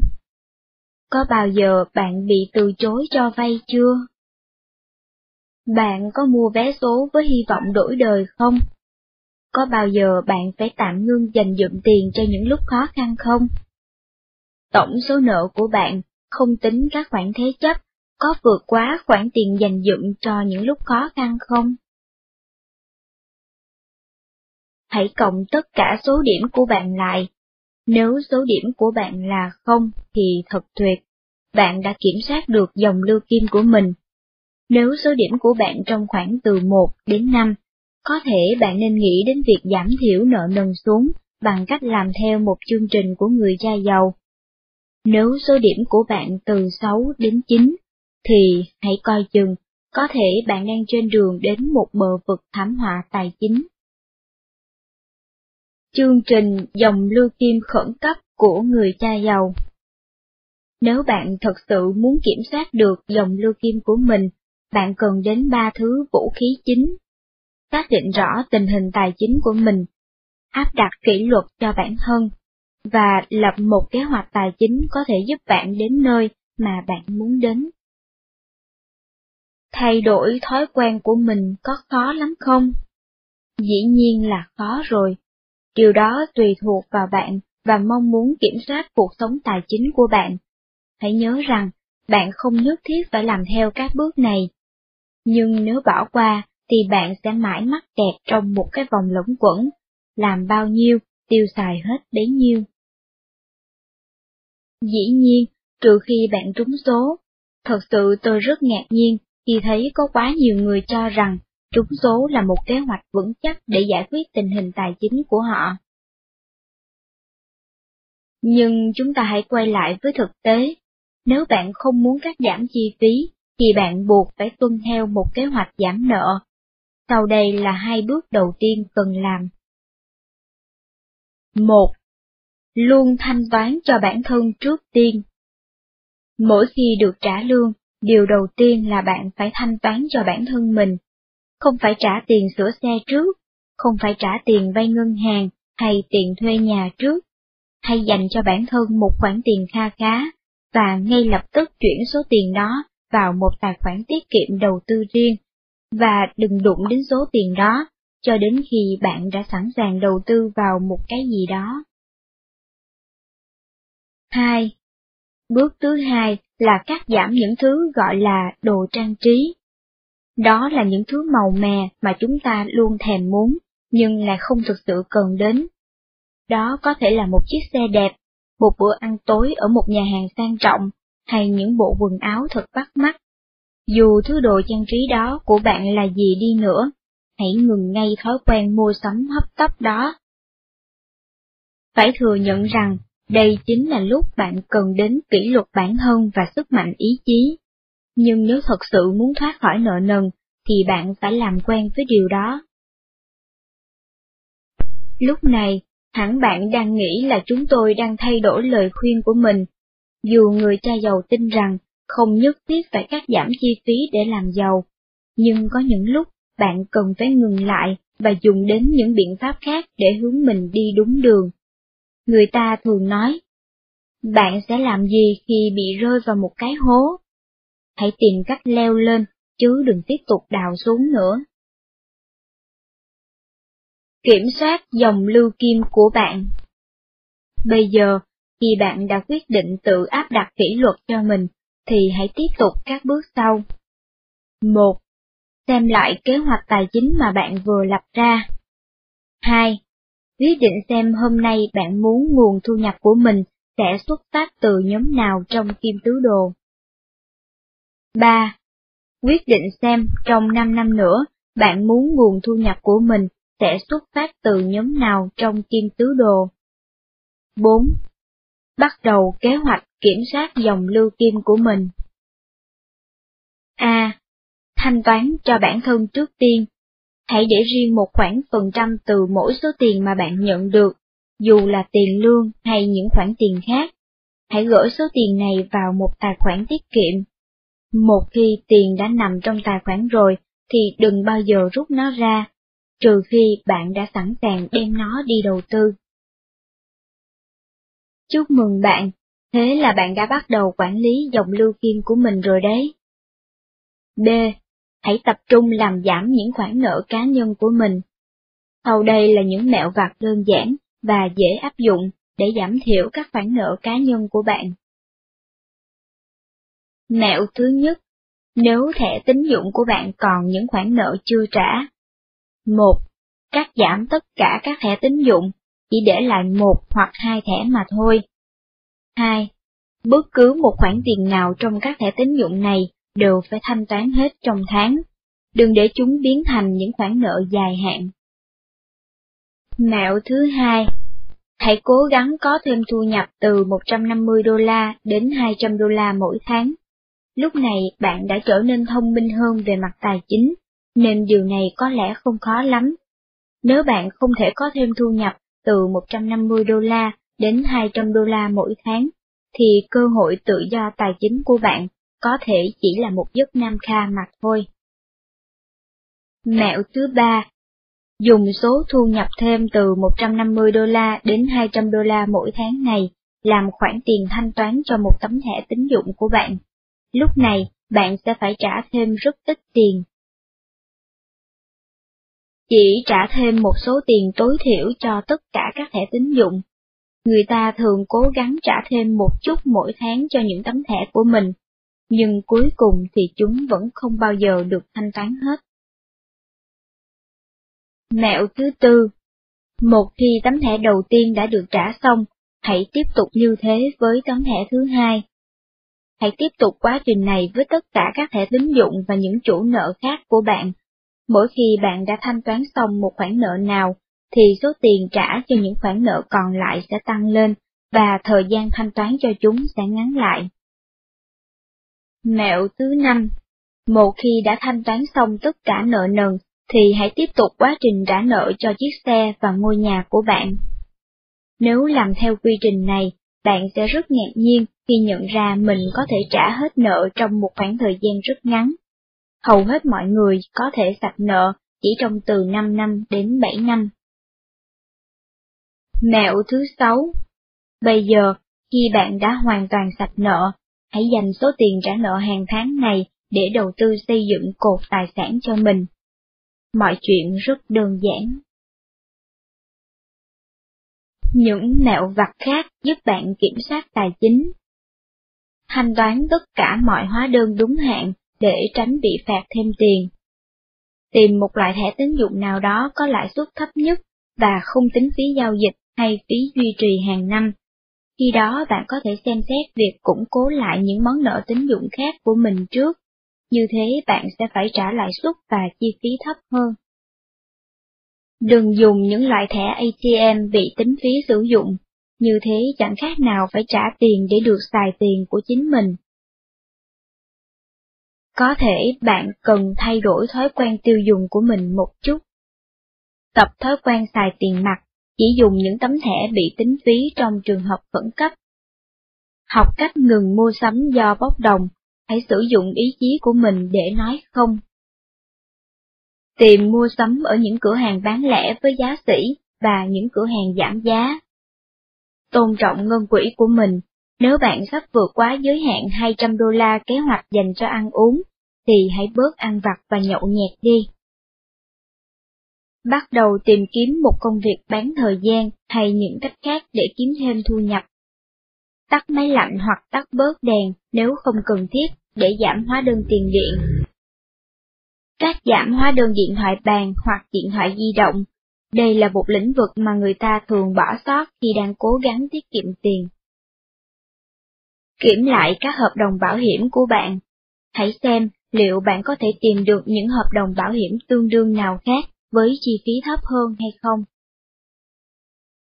Tóm lại, hãy bắt đầu thói quen tìm kiếm thử xem bạn có thể tiết kiệm vài đồng ở chỗ này, vài đồng ở chỗ kia hay không. Hãy dành ra một tuần suy nghĩ xem bạn có thể tiết kiệm được bao nhiêu tiền bằng cách mua những loại dầu gội đầu rẻ tiền hơn, không đi ăn nhà hàng nữa, hay giảm bớt những cuộc nấu cháo điện thoại dài dằng dặc. Giả sử như thế, bạn sẽ tiết kiệm được 30 đô la hay 40 đô la một tuần. Trong một tháng, bạn sẽ tiết kiệm được hơn 100 đô la, và trong một năm, bạn sẽ tiết kiệm được đến 1.200 đô la hoặc hơn. Và đó sẽ là một bước chuyển biến tốt để thay đổi thói quen tiêu dùng của bạn.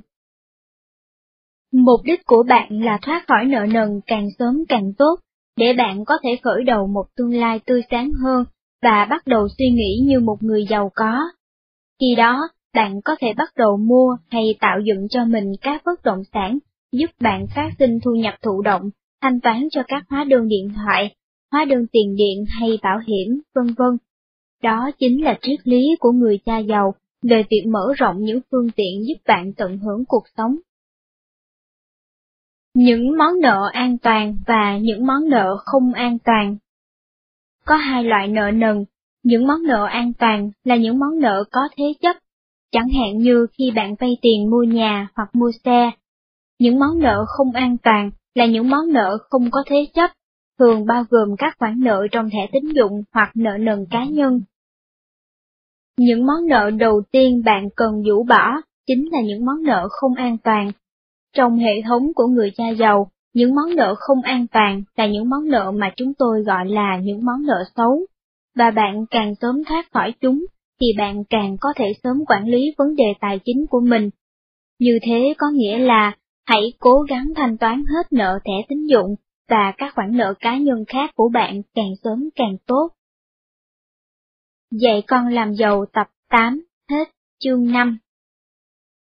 Chương 6 Cái giá của sự thay đổi Điên rồ nghĩa là tiếp tục giữ nguyên mọi việc nhưng lại muốn mọi việc thay đổi. Một câu nói phổ biến.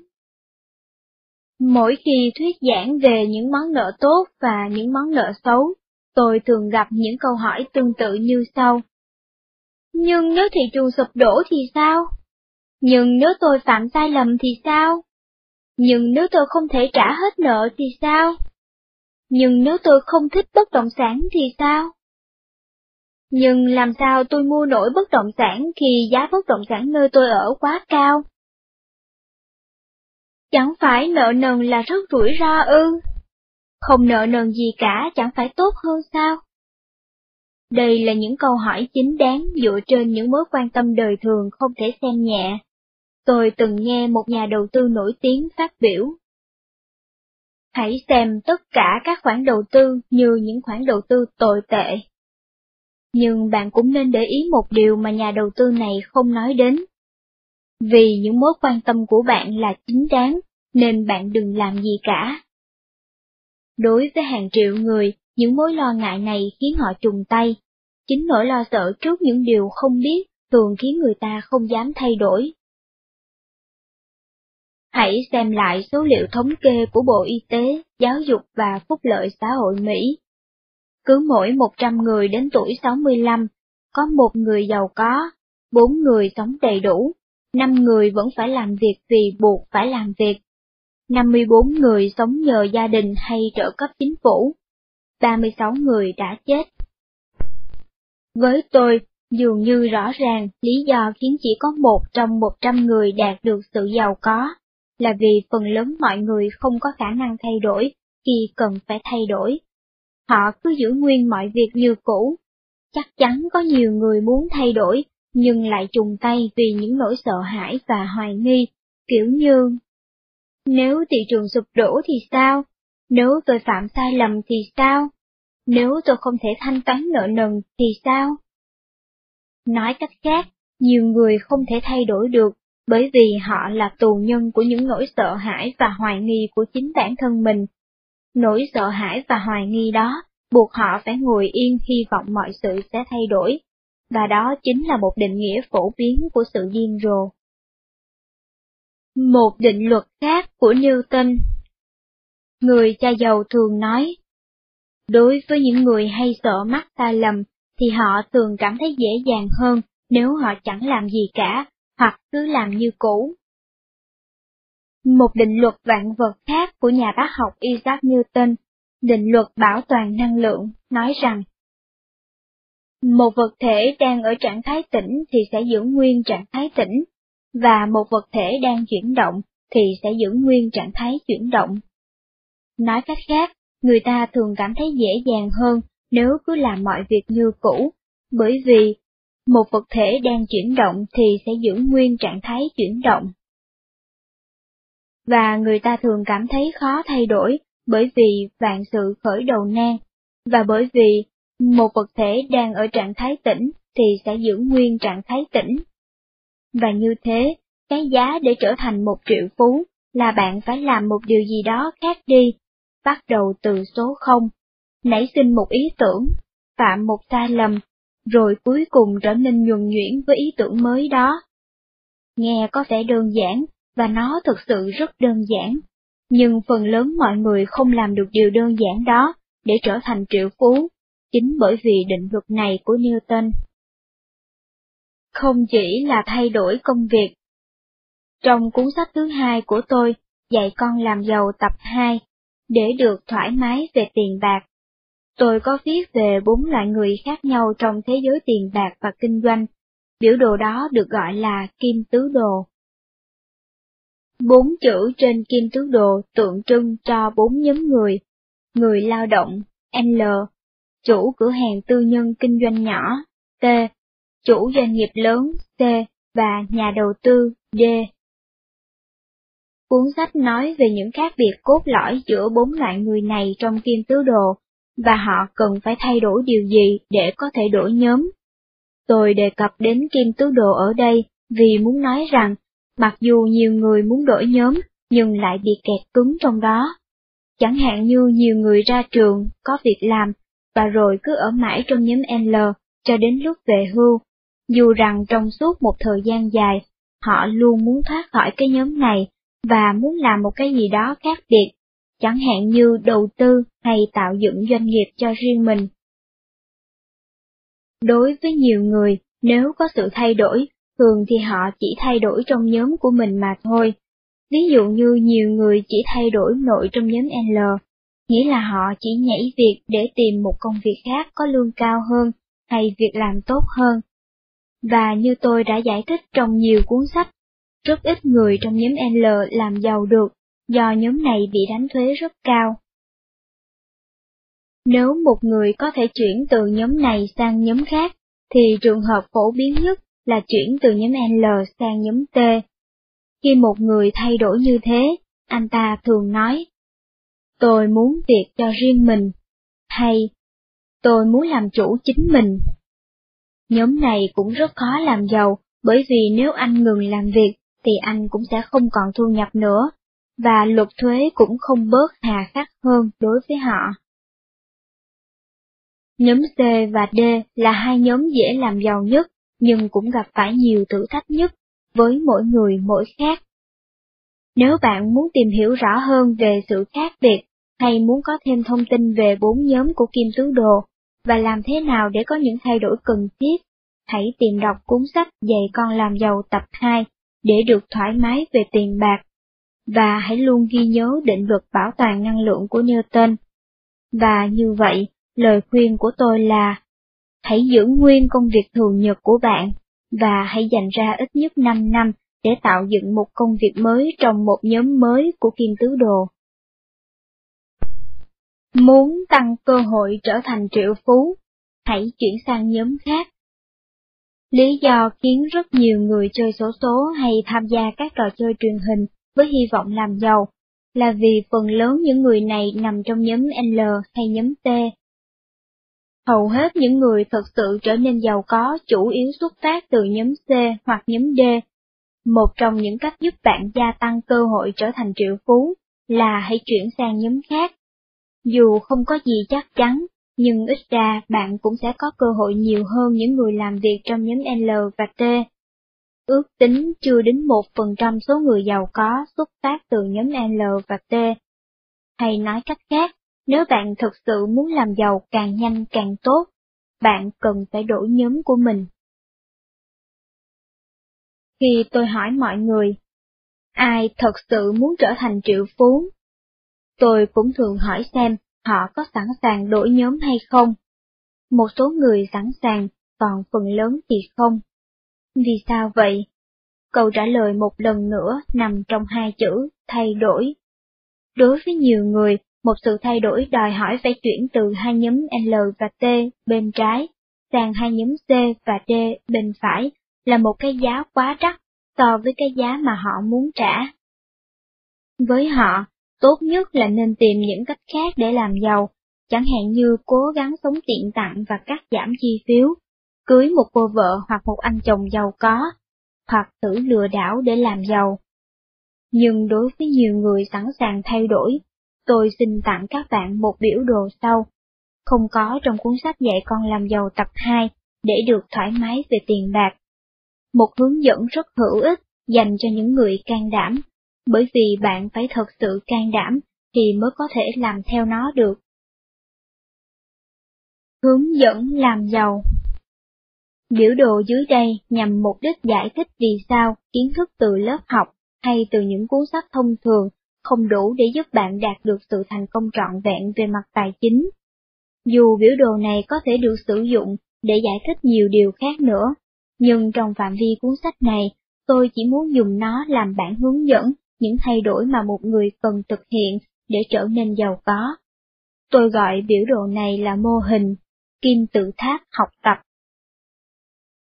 Nếu bạn đã đọc cuốn sách thứ ba của chúng tôi, Dạy con làm giàu tập 3, hướng dẫn đầu tư, có thể bạn sẽ nhận ra đây là một tước diện, nghĩa là một cấu trúc với bốn mặt và bốn đỉnh. Một số người gọi nó là kim tự tháp, và một trong các giáo viên của tôi, tiến sĩ Buckminster Fuller, nói rằng tứ diện là một trong những cấu trúc bền vững nhất trong không gian. Điều này giải thích tại sao các kim tự tháp Ai Cập lại có thể tồn tại trong một thời gian dài đến vậy. Dù thế nào đi nữa, tứ diện này cũng sẽ giúp chúng ta tìm ra cái giá mà bạn phải trả khi muốn có những thay đổi cần thiết để làm giàu. Nó cũng giải thích tại sao đối với nhiều người, rất khó có được những thay đổi cần thiết.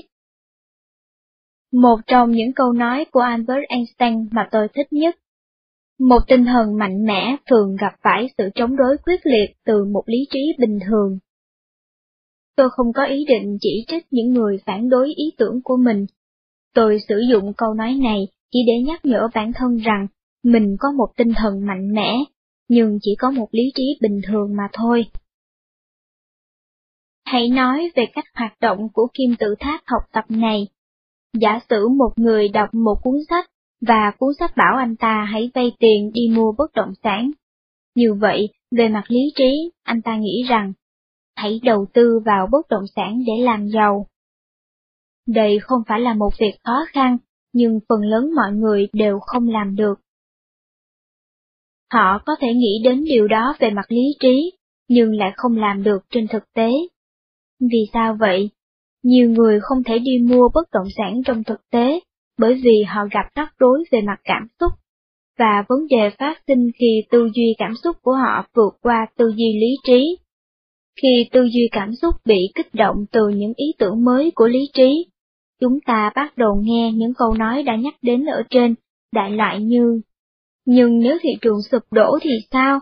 Nhưng nếu tôi phạm sai lầm thì sao? Đây là những ví dụ khi cảm xúc sợ hãi xuất hiện, cản trở những ý tưởng mới của lý trí. Dù là những ý tưởng rất đơn giản như, hãy mua vài bất động sản để làm giàu. Nếu tư duy cảm xúc mạnh hơn tư duy lý trí, thì thường là bạn chẳng có hành động gì trong thực tế cả. Một người có thể rơi vào tình trạng mất khả năng phân tích và bỏ ra hàng giờ thực tế không làm gì cả, trừ việc tranh cãi nội tâm giữa lý trí và cảm xúc của mình. Hay người đó có thể hành động như người phỏng vấn tôi qua radio, phản bác hoàn toàn ý tưởng đầu tư vào bất động sản. Hẳn bạn vẫn còn nhớ anh chàng này đã nói.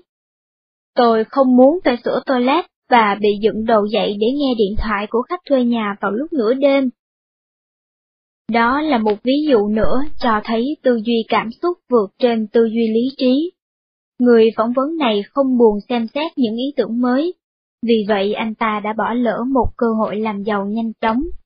Vào cuối buổi phỏng vấn, anh ta nói, Tôi cứ tưởng anh đến đây để chỉ cho chúng tôi cách làm thế nào để trở thành triệu phú.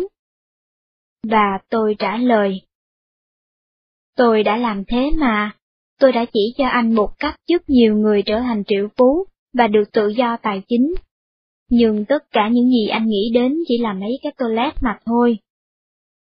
Không cần phải nói, tôi không bao giờ được mời lại trong chương trình của anh ta nữa. Sức mạnh của ý tưởng Người phỏng vấn qua radio này không phải là người duy nhất ngăn chặn những ý tưởng có thể thay đổi cuộc sống tài chính của anh ta. Tôi cũng làm thế. Tất cả chúng ta đều làm như thế. Tất cả chúng ta đều làm những việc giúp chúng ta thành công và những việc khiến chúng ta thất bại. Vấn đề muốn nói trong chương này là, chúng ta thay đổi như thế nào khi chúng ta cần phải thay đổi. Như tôi đã nói ở đầu chương, điên rồ nghĩa là tiếp tục giữ nguyên mọi việc, nhưng lại muốn mọi việc thay đổi. Người cha giàu từng nói, một trong những lý do chính khiến người ta không thể làm giàu và tự do tài chính được là vì họ sợ phạm phải sai lầm. Ông còn nói thêm, nhiều người rất thông minh và có học vấn cao vẫn không thể làm giàu được, bởi vì khi còn đi học, họ được dạy rằng sai lầm là một điều tệ hại. Nhưng trong thực tế, người nào phạm nhiều sai lầm nhất và biết rút ra bài học từ những sai lầm đó, không dối trá, gian lận, phủ nhận hay đổ lỗi, mới chính là người thành công. Và như vậy, khi nhìn vào kim tự tháp học tập, bạn sẽ thấy lý do chính khiến nhiều người không thể trở thành triệu phú, dù về mặt lý trí họ rất muốn như vậy. Đó là vì về mặt cảm xúc, họ đã học được là phải biết sợ phạm sai lầm.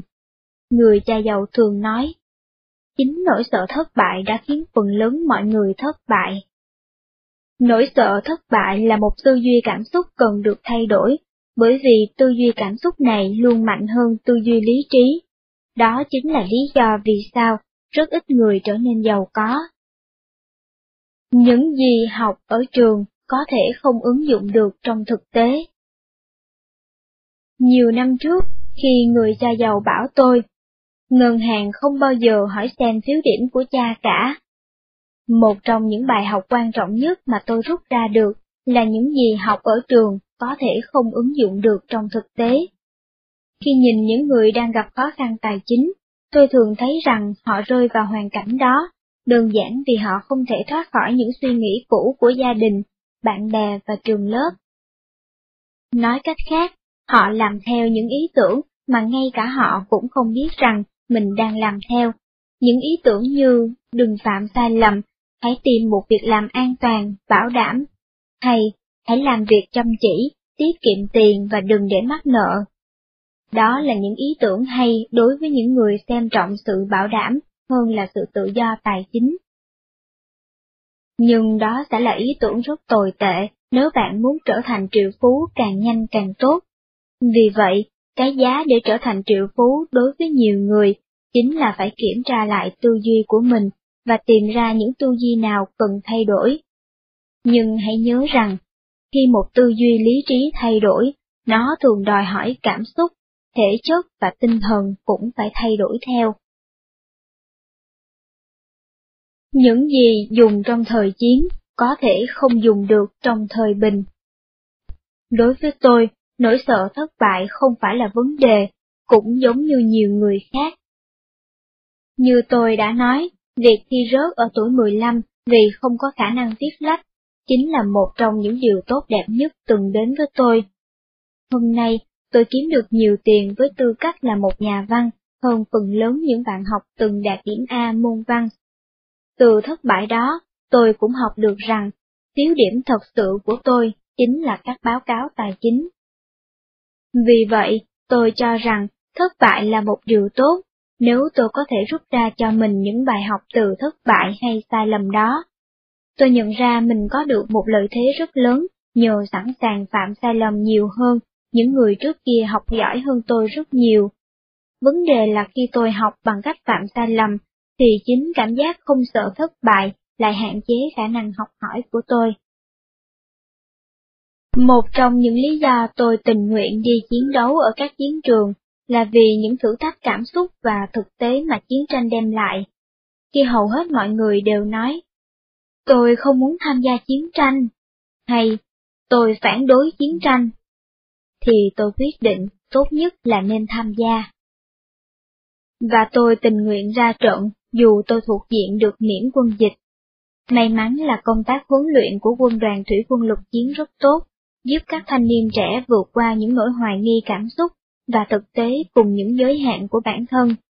Chúng tôi được huấn luyện rất gắt gao để có thể hoạt động với một lý trí tỉnh táo, dù rằng trong thâm tâm là một cảm giác sợ hãi. Chúng tôi được huấn luyện để hoàn thành nhiệm vụ dù phải trả giá bằng chính sinh mạng của mình. Chính những trui rèn về cảm xúc và tinh thần như thế đã giúp tôi sống sót. Tuy nhiên, cũng chính những bài tập đó đã giết chết tôi khi tôi trở về. Tôi phải bỏ ra 25 năm sau đó để quên đi những gì mình đã học khi chuẩn bị cho cuộc chiến tranh.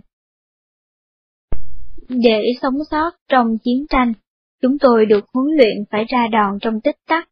Chúng tôi thường phải bắn trước khi suy nghĩ, bước vào những nơi nguy hiểm bất chấp cái chết, và làm những chuyện khủng khiếp dù không hề muốn làm. Nói cách khác, trong thực tế, chúng tôi phải làm những điều mà chúng tôi không hề muốn làm, và không được để cho những tư duy cảm xúc và lý trí ngăn cản mình thực hiện nhiệm vụ. Khi trở về sau cuộc chiến, tôi phát hiện ra rằng chính khả năng vượt qua nỗi sợ hãi của bản thân và tính hiếu chiến đã trì kéo tôi lại. Trong thời bình, không ai cần đến phong cách của một chiến binh. Tôi sớm nhận ra rằng có một sự khác biệt rất lớn giữa một người lính thủy quân lục chiến trong chiến tranh và một người lính thủy quân lục chiến trong hòa bình. Những người có thể lên đến cấp tướng trong quân đội là những người tài giỏi cả trong thời bình lẫn thời chiến, những vị tướng như Colin Powell và Norman Swarkop chẳng hạn. Trong thời bình, tôi cần phải học cách suy nghĩ và ứng xử như một nhà chính trị hay một nhà ngoại giao, dù là đang ở trong quân đoàn. Tôi phải học cách nhẫn nại hơn, suy nghĩ kỹ hơn trước khi hành động, sống tử tế hơn, bớt lỗ mãn hơn, và trên hết là không được hiếu chiến như trước nữa. Đó là những bài học mà tôi vẫn phải cố gắng học hỏi cho đến tận ngày nay. Tôi nhận ra hôm nay mình có thể thành công hơn về mặt tài chính, xã hội và sự nghiệp, nếu trước đây tôi có thể thay đổi nhanh chóng hơn, nhưng tôi đã không thể làm thế. May mắn là chính khả năng vượt qua nỗi sợ thất bại đã giúp tôi trở thành một doanh nhân và một nhà đầu tư thành công. Nhưng cũng chính khả năng này đã cản trở sự thăng tiến và thành đạt của tôi. Như tôi đã nói trong phần trước, một trong những định luật Newton nói rằng, mỗi lực tác dụng luôn có một phản lực ngược chiều có cùng độ lớn. Trong cuộc đời mình, tôi cần có những thay đổi đáng kể nếu muốn thành công hơn nữa. Với tôi, tính hiếu chiến có thể giúp tôi chiến thắng những trận đánh nhỏ, nhưng lại khiến tôi thất bại trong một cuộc chiến lớn. Tôi đã sớm nhận ra rằng nếu không chịu thay đổi, tôi sẽ chẳng thành đạt được bao nhiêu, cũng sẽ như những người sợ phạm phải sai lầm, và để có thể thành công, tôi cần phải thay đổi.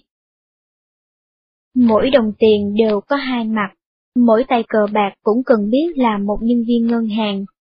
Trong cuộc đời mình, tôi đã xây dựng khía cạnh chiến binh của bản thân suốt 25 năm, và lại phải bỏ ra 25 năm sau nữa để xây dựng khía cạnh ngoại giao.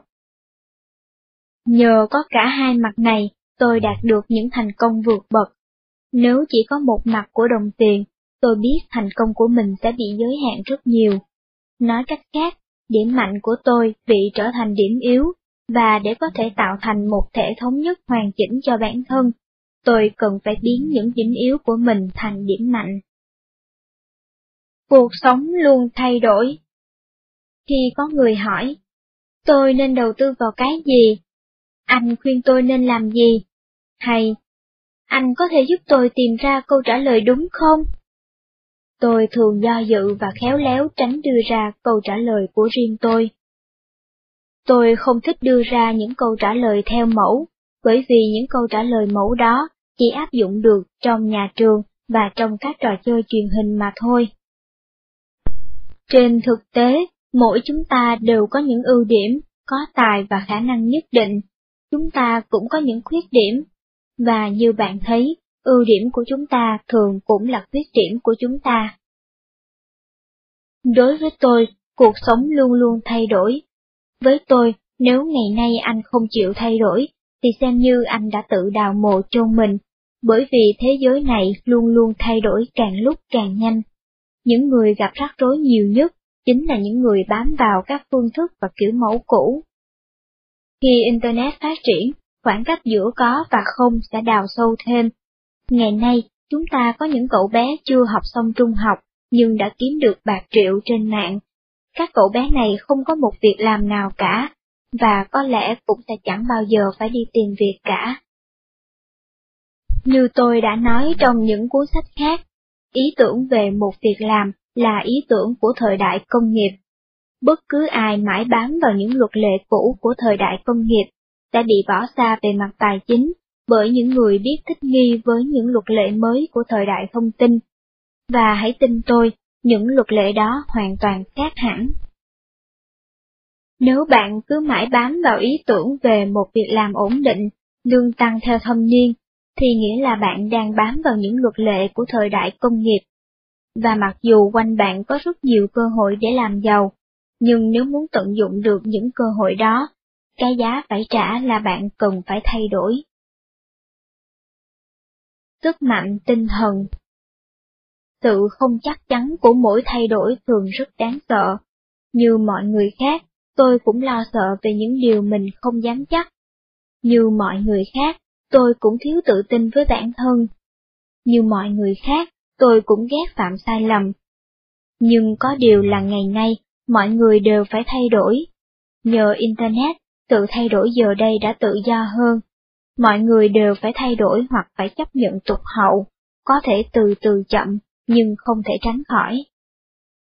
May mắn thay, tất cả chúng ta đều có sức mạnh vượt qua những thay đổi này, nếu chúng ta thật sự muốn thay đổi. Sức mạnh này có thể thấy được ở kim tự tháp học tập, và đó chính là sức mạnh tinh thần của chúng ta. Kim tự tháp học tập là một kim tự tháp có bốn đỉnh, trí tuệ, tinh thần, cảm xúc và thể chất. Vài năm trước đây, tôi đến xem một cuộc đua của những người khuyết tật. Ở đó tôi gặp một người bạn học cũ khác bị cắt bỏ hai chân sau một tai nạn giao thông. Lúc đó anh ấy 55 tuổi, mất cả hai chân và đang chạy đua nước rút 100 mét bằng hai chân giả của mình. Khi anh ấy chạy, tôi không còn nhìn thấy những khuyết tật cơ thể của anh ấy nữa. Tôi chỉ nhìn thấy và cảm nhận được ý chí tinh thần đang điều khiển anh ấy. Khi anh chạy, ý chí của anh và của những người khuyết tật khác lan tỏa ra toàn bộ khán giả.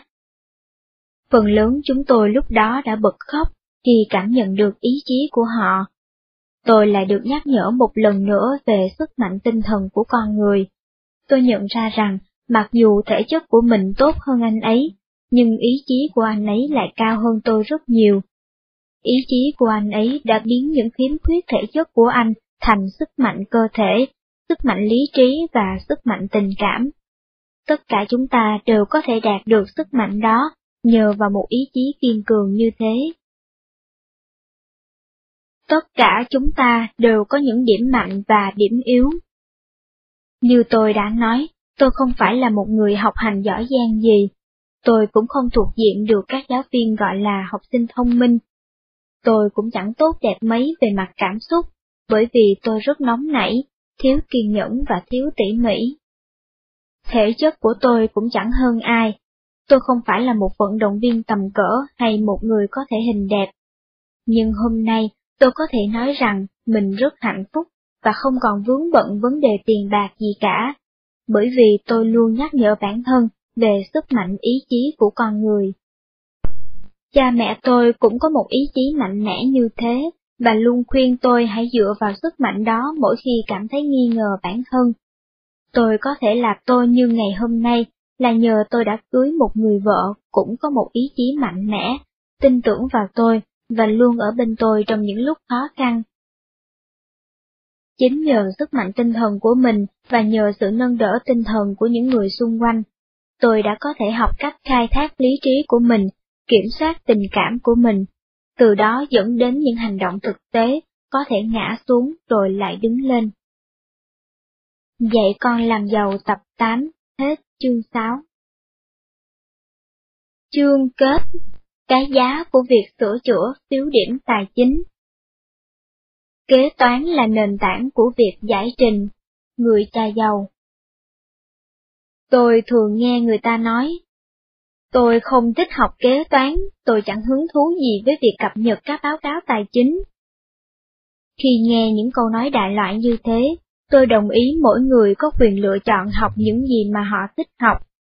Và khi đó tôi thường lặp lại câu nói của người cha giàu.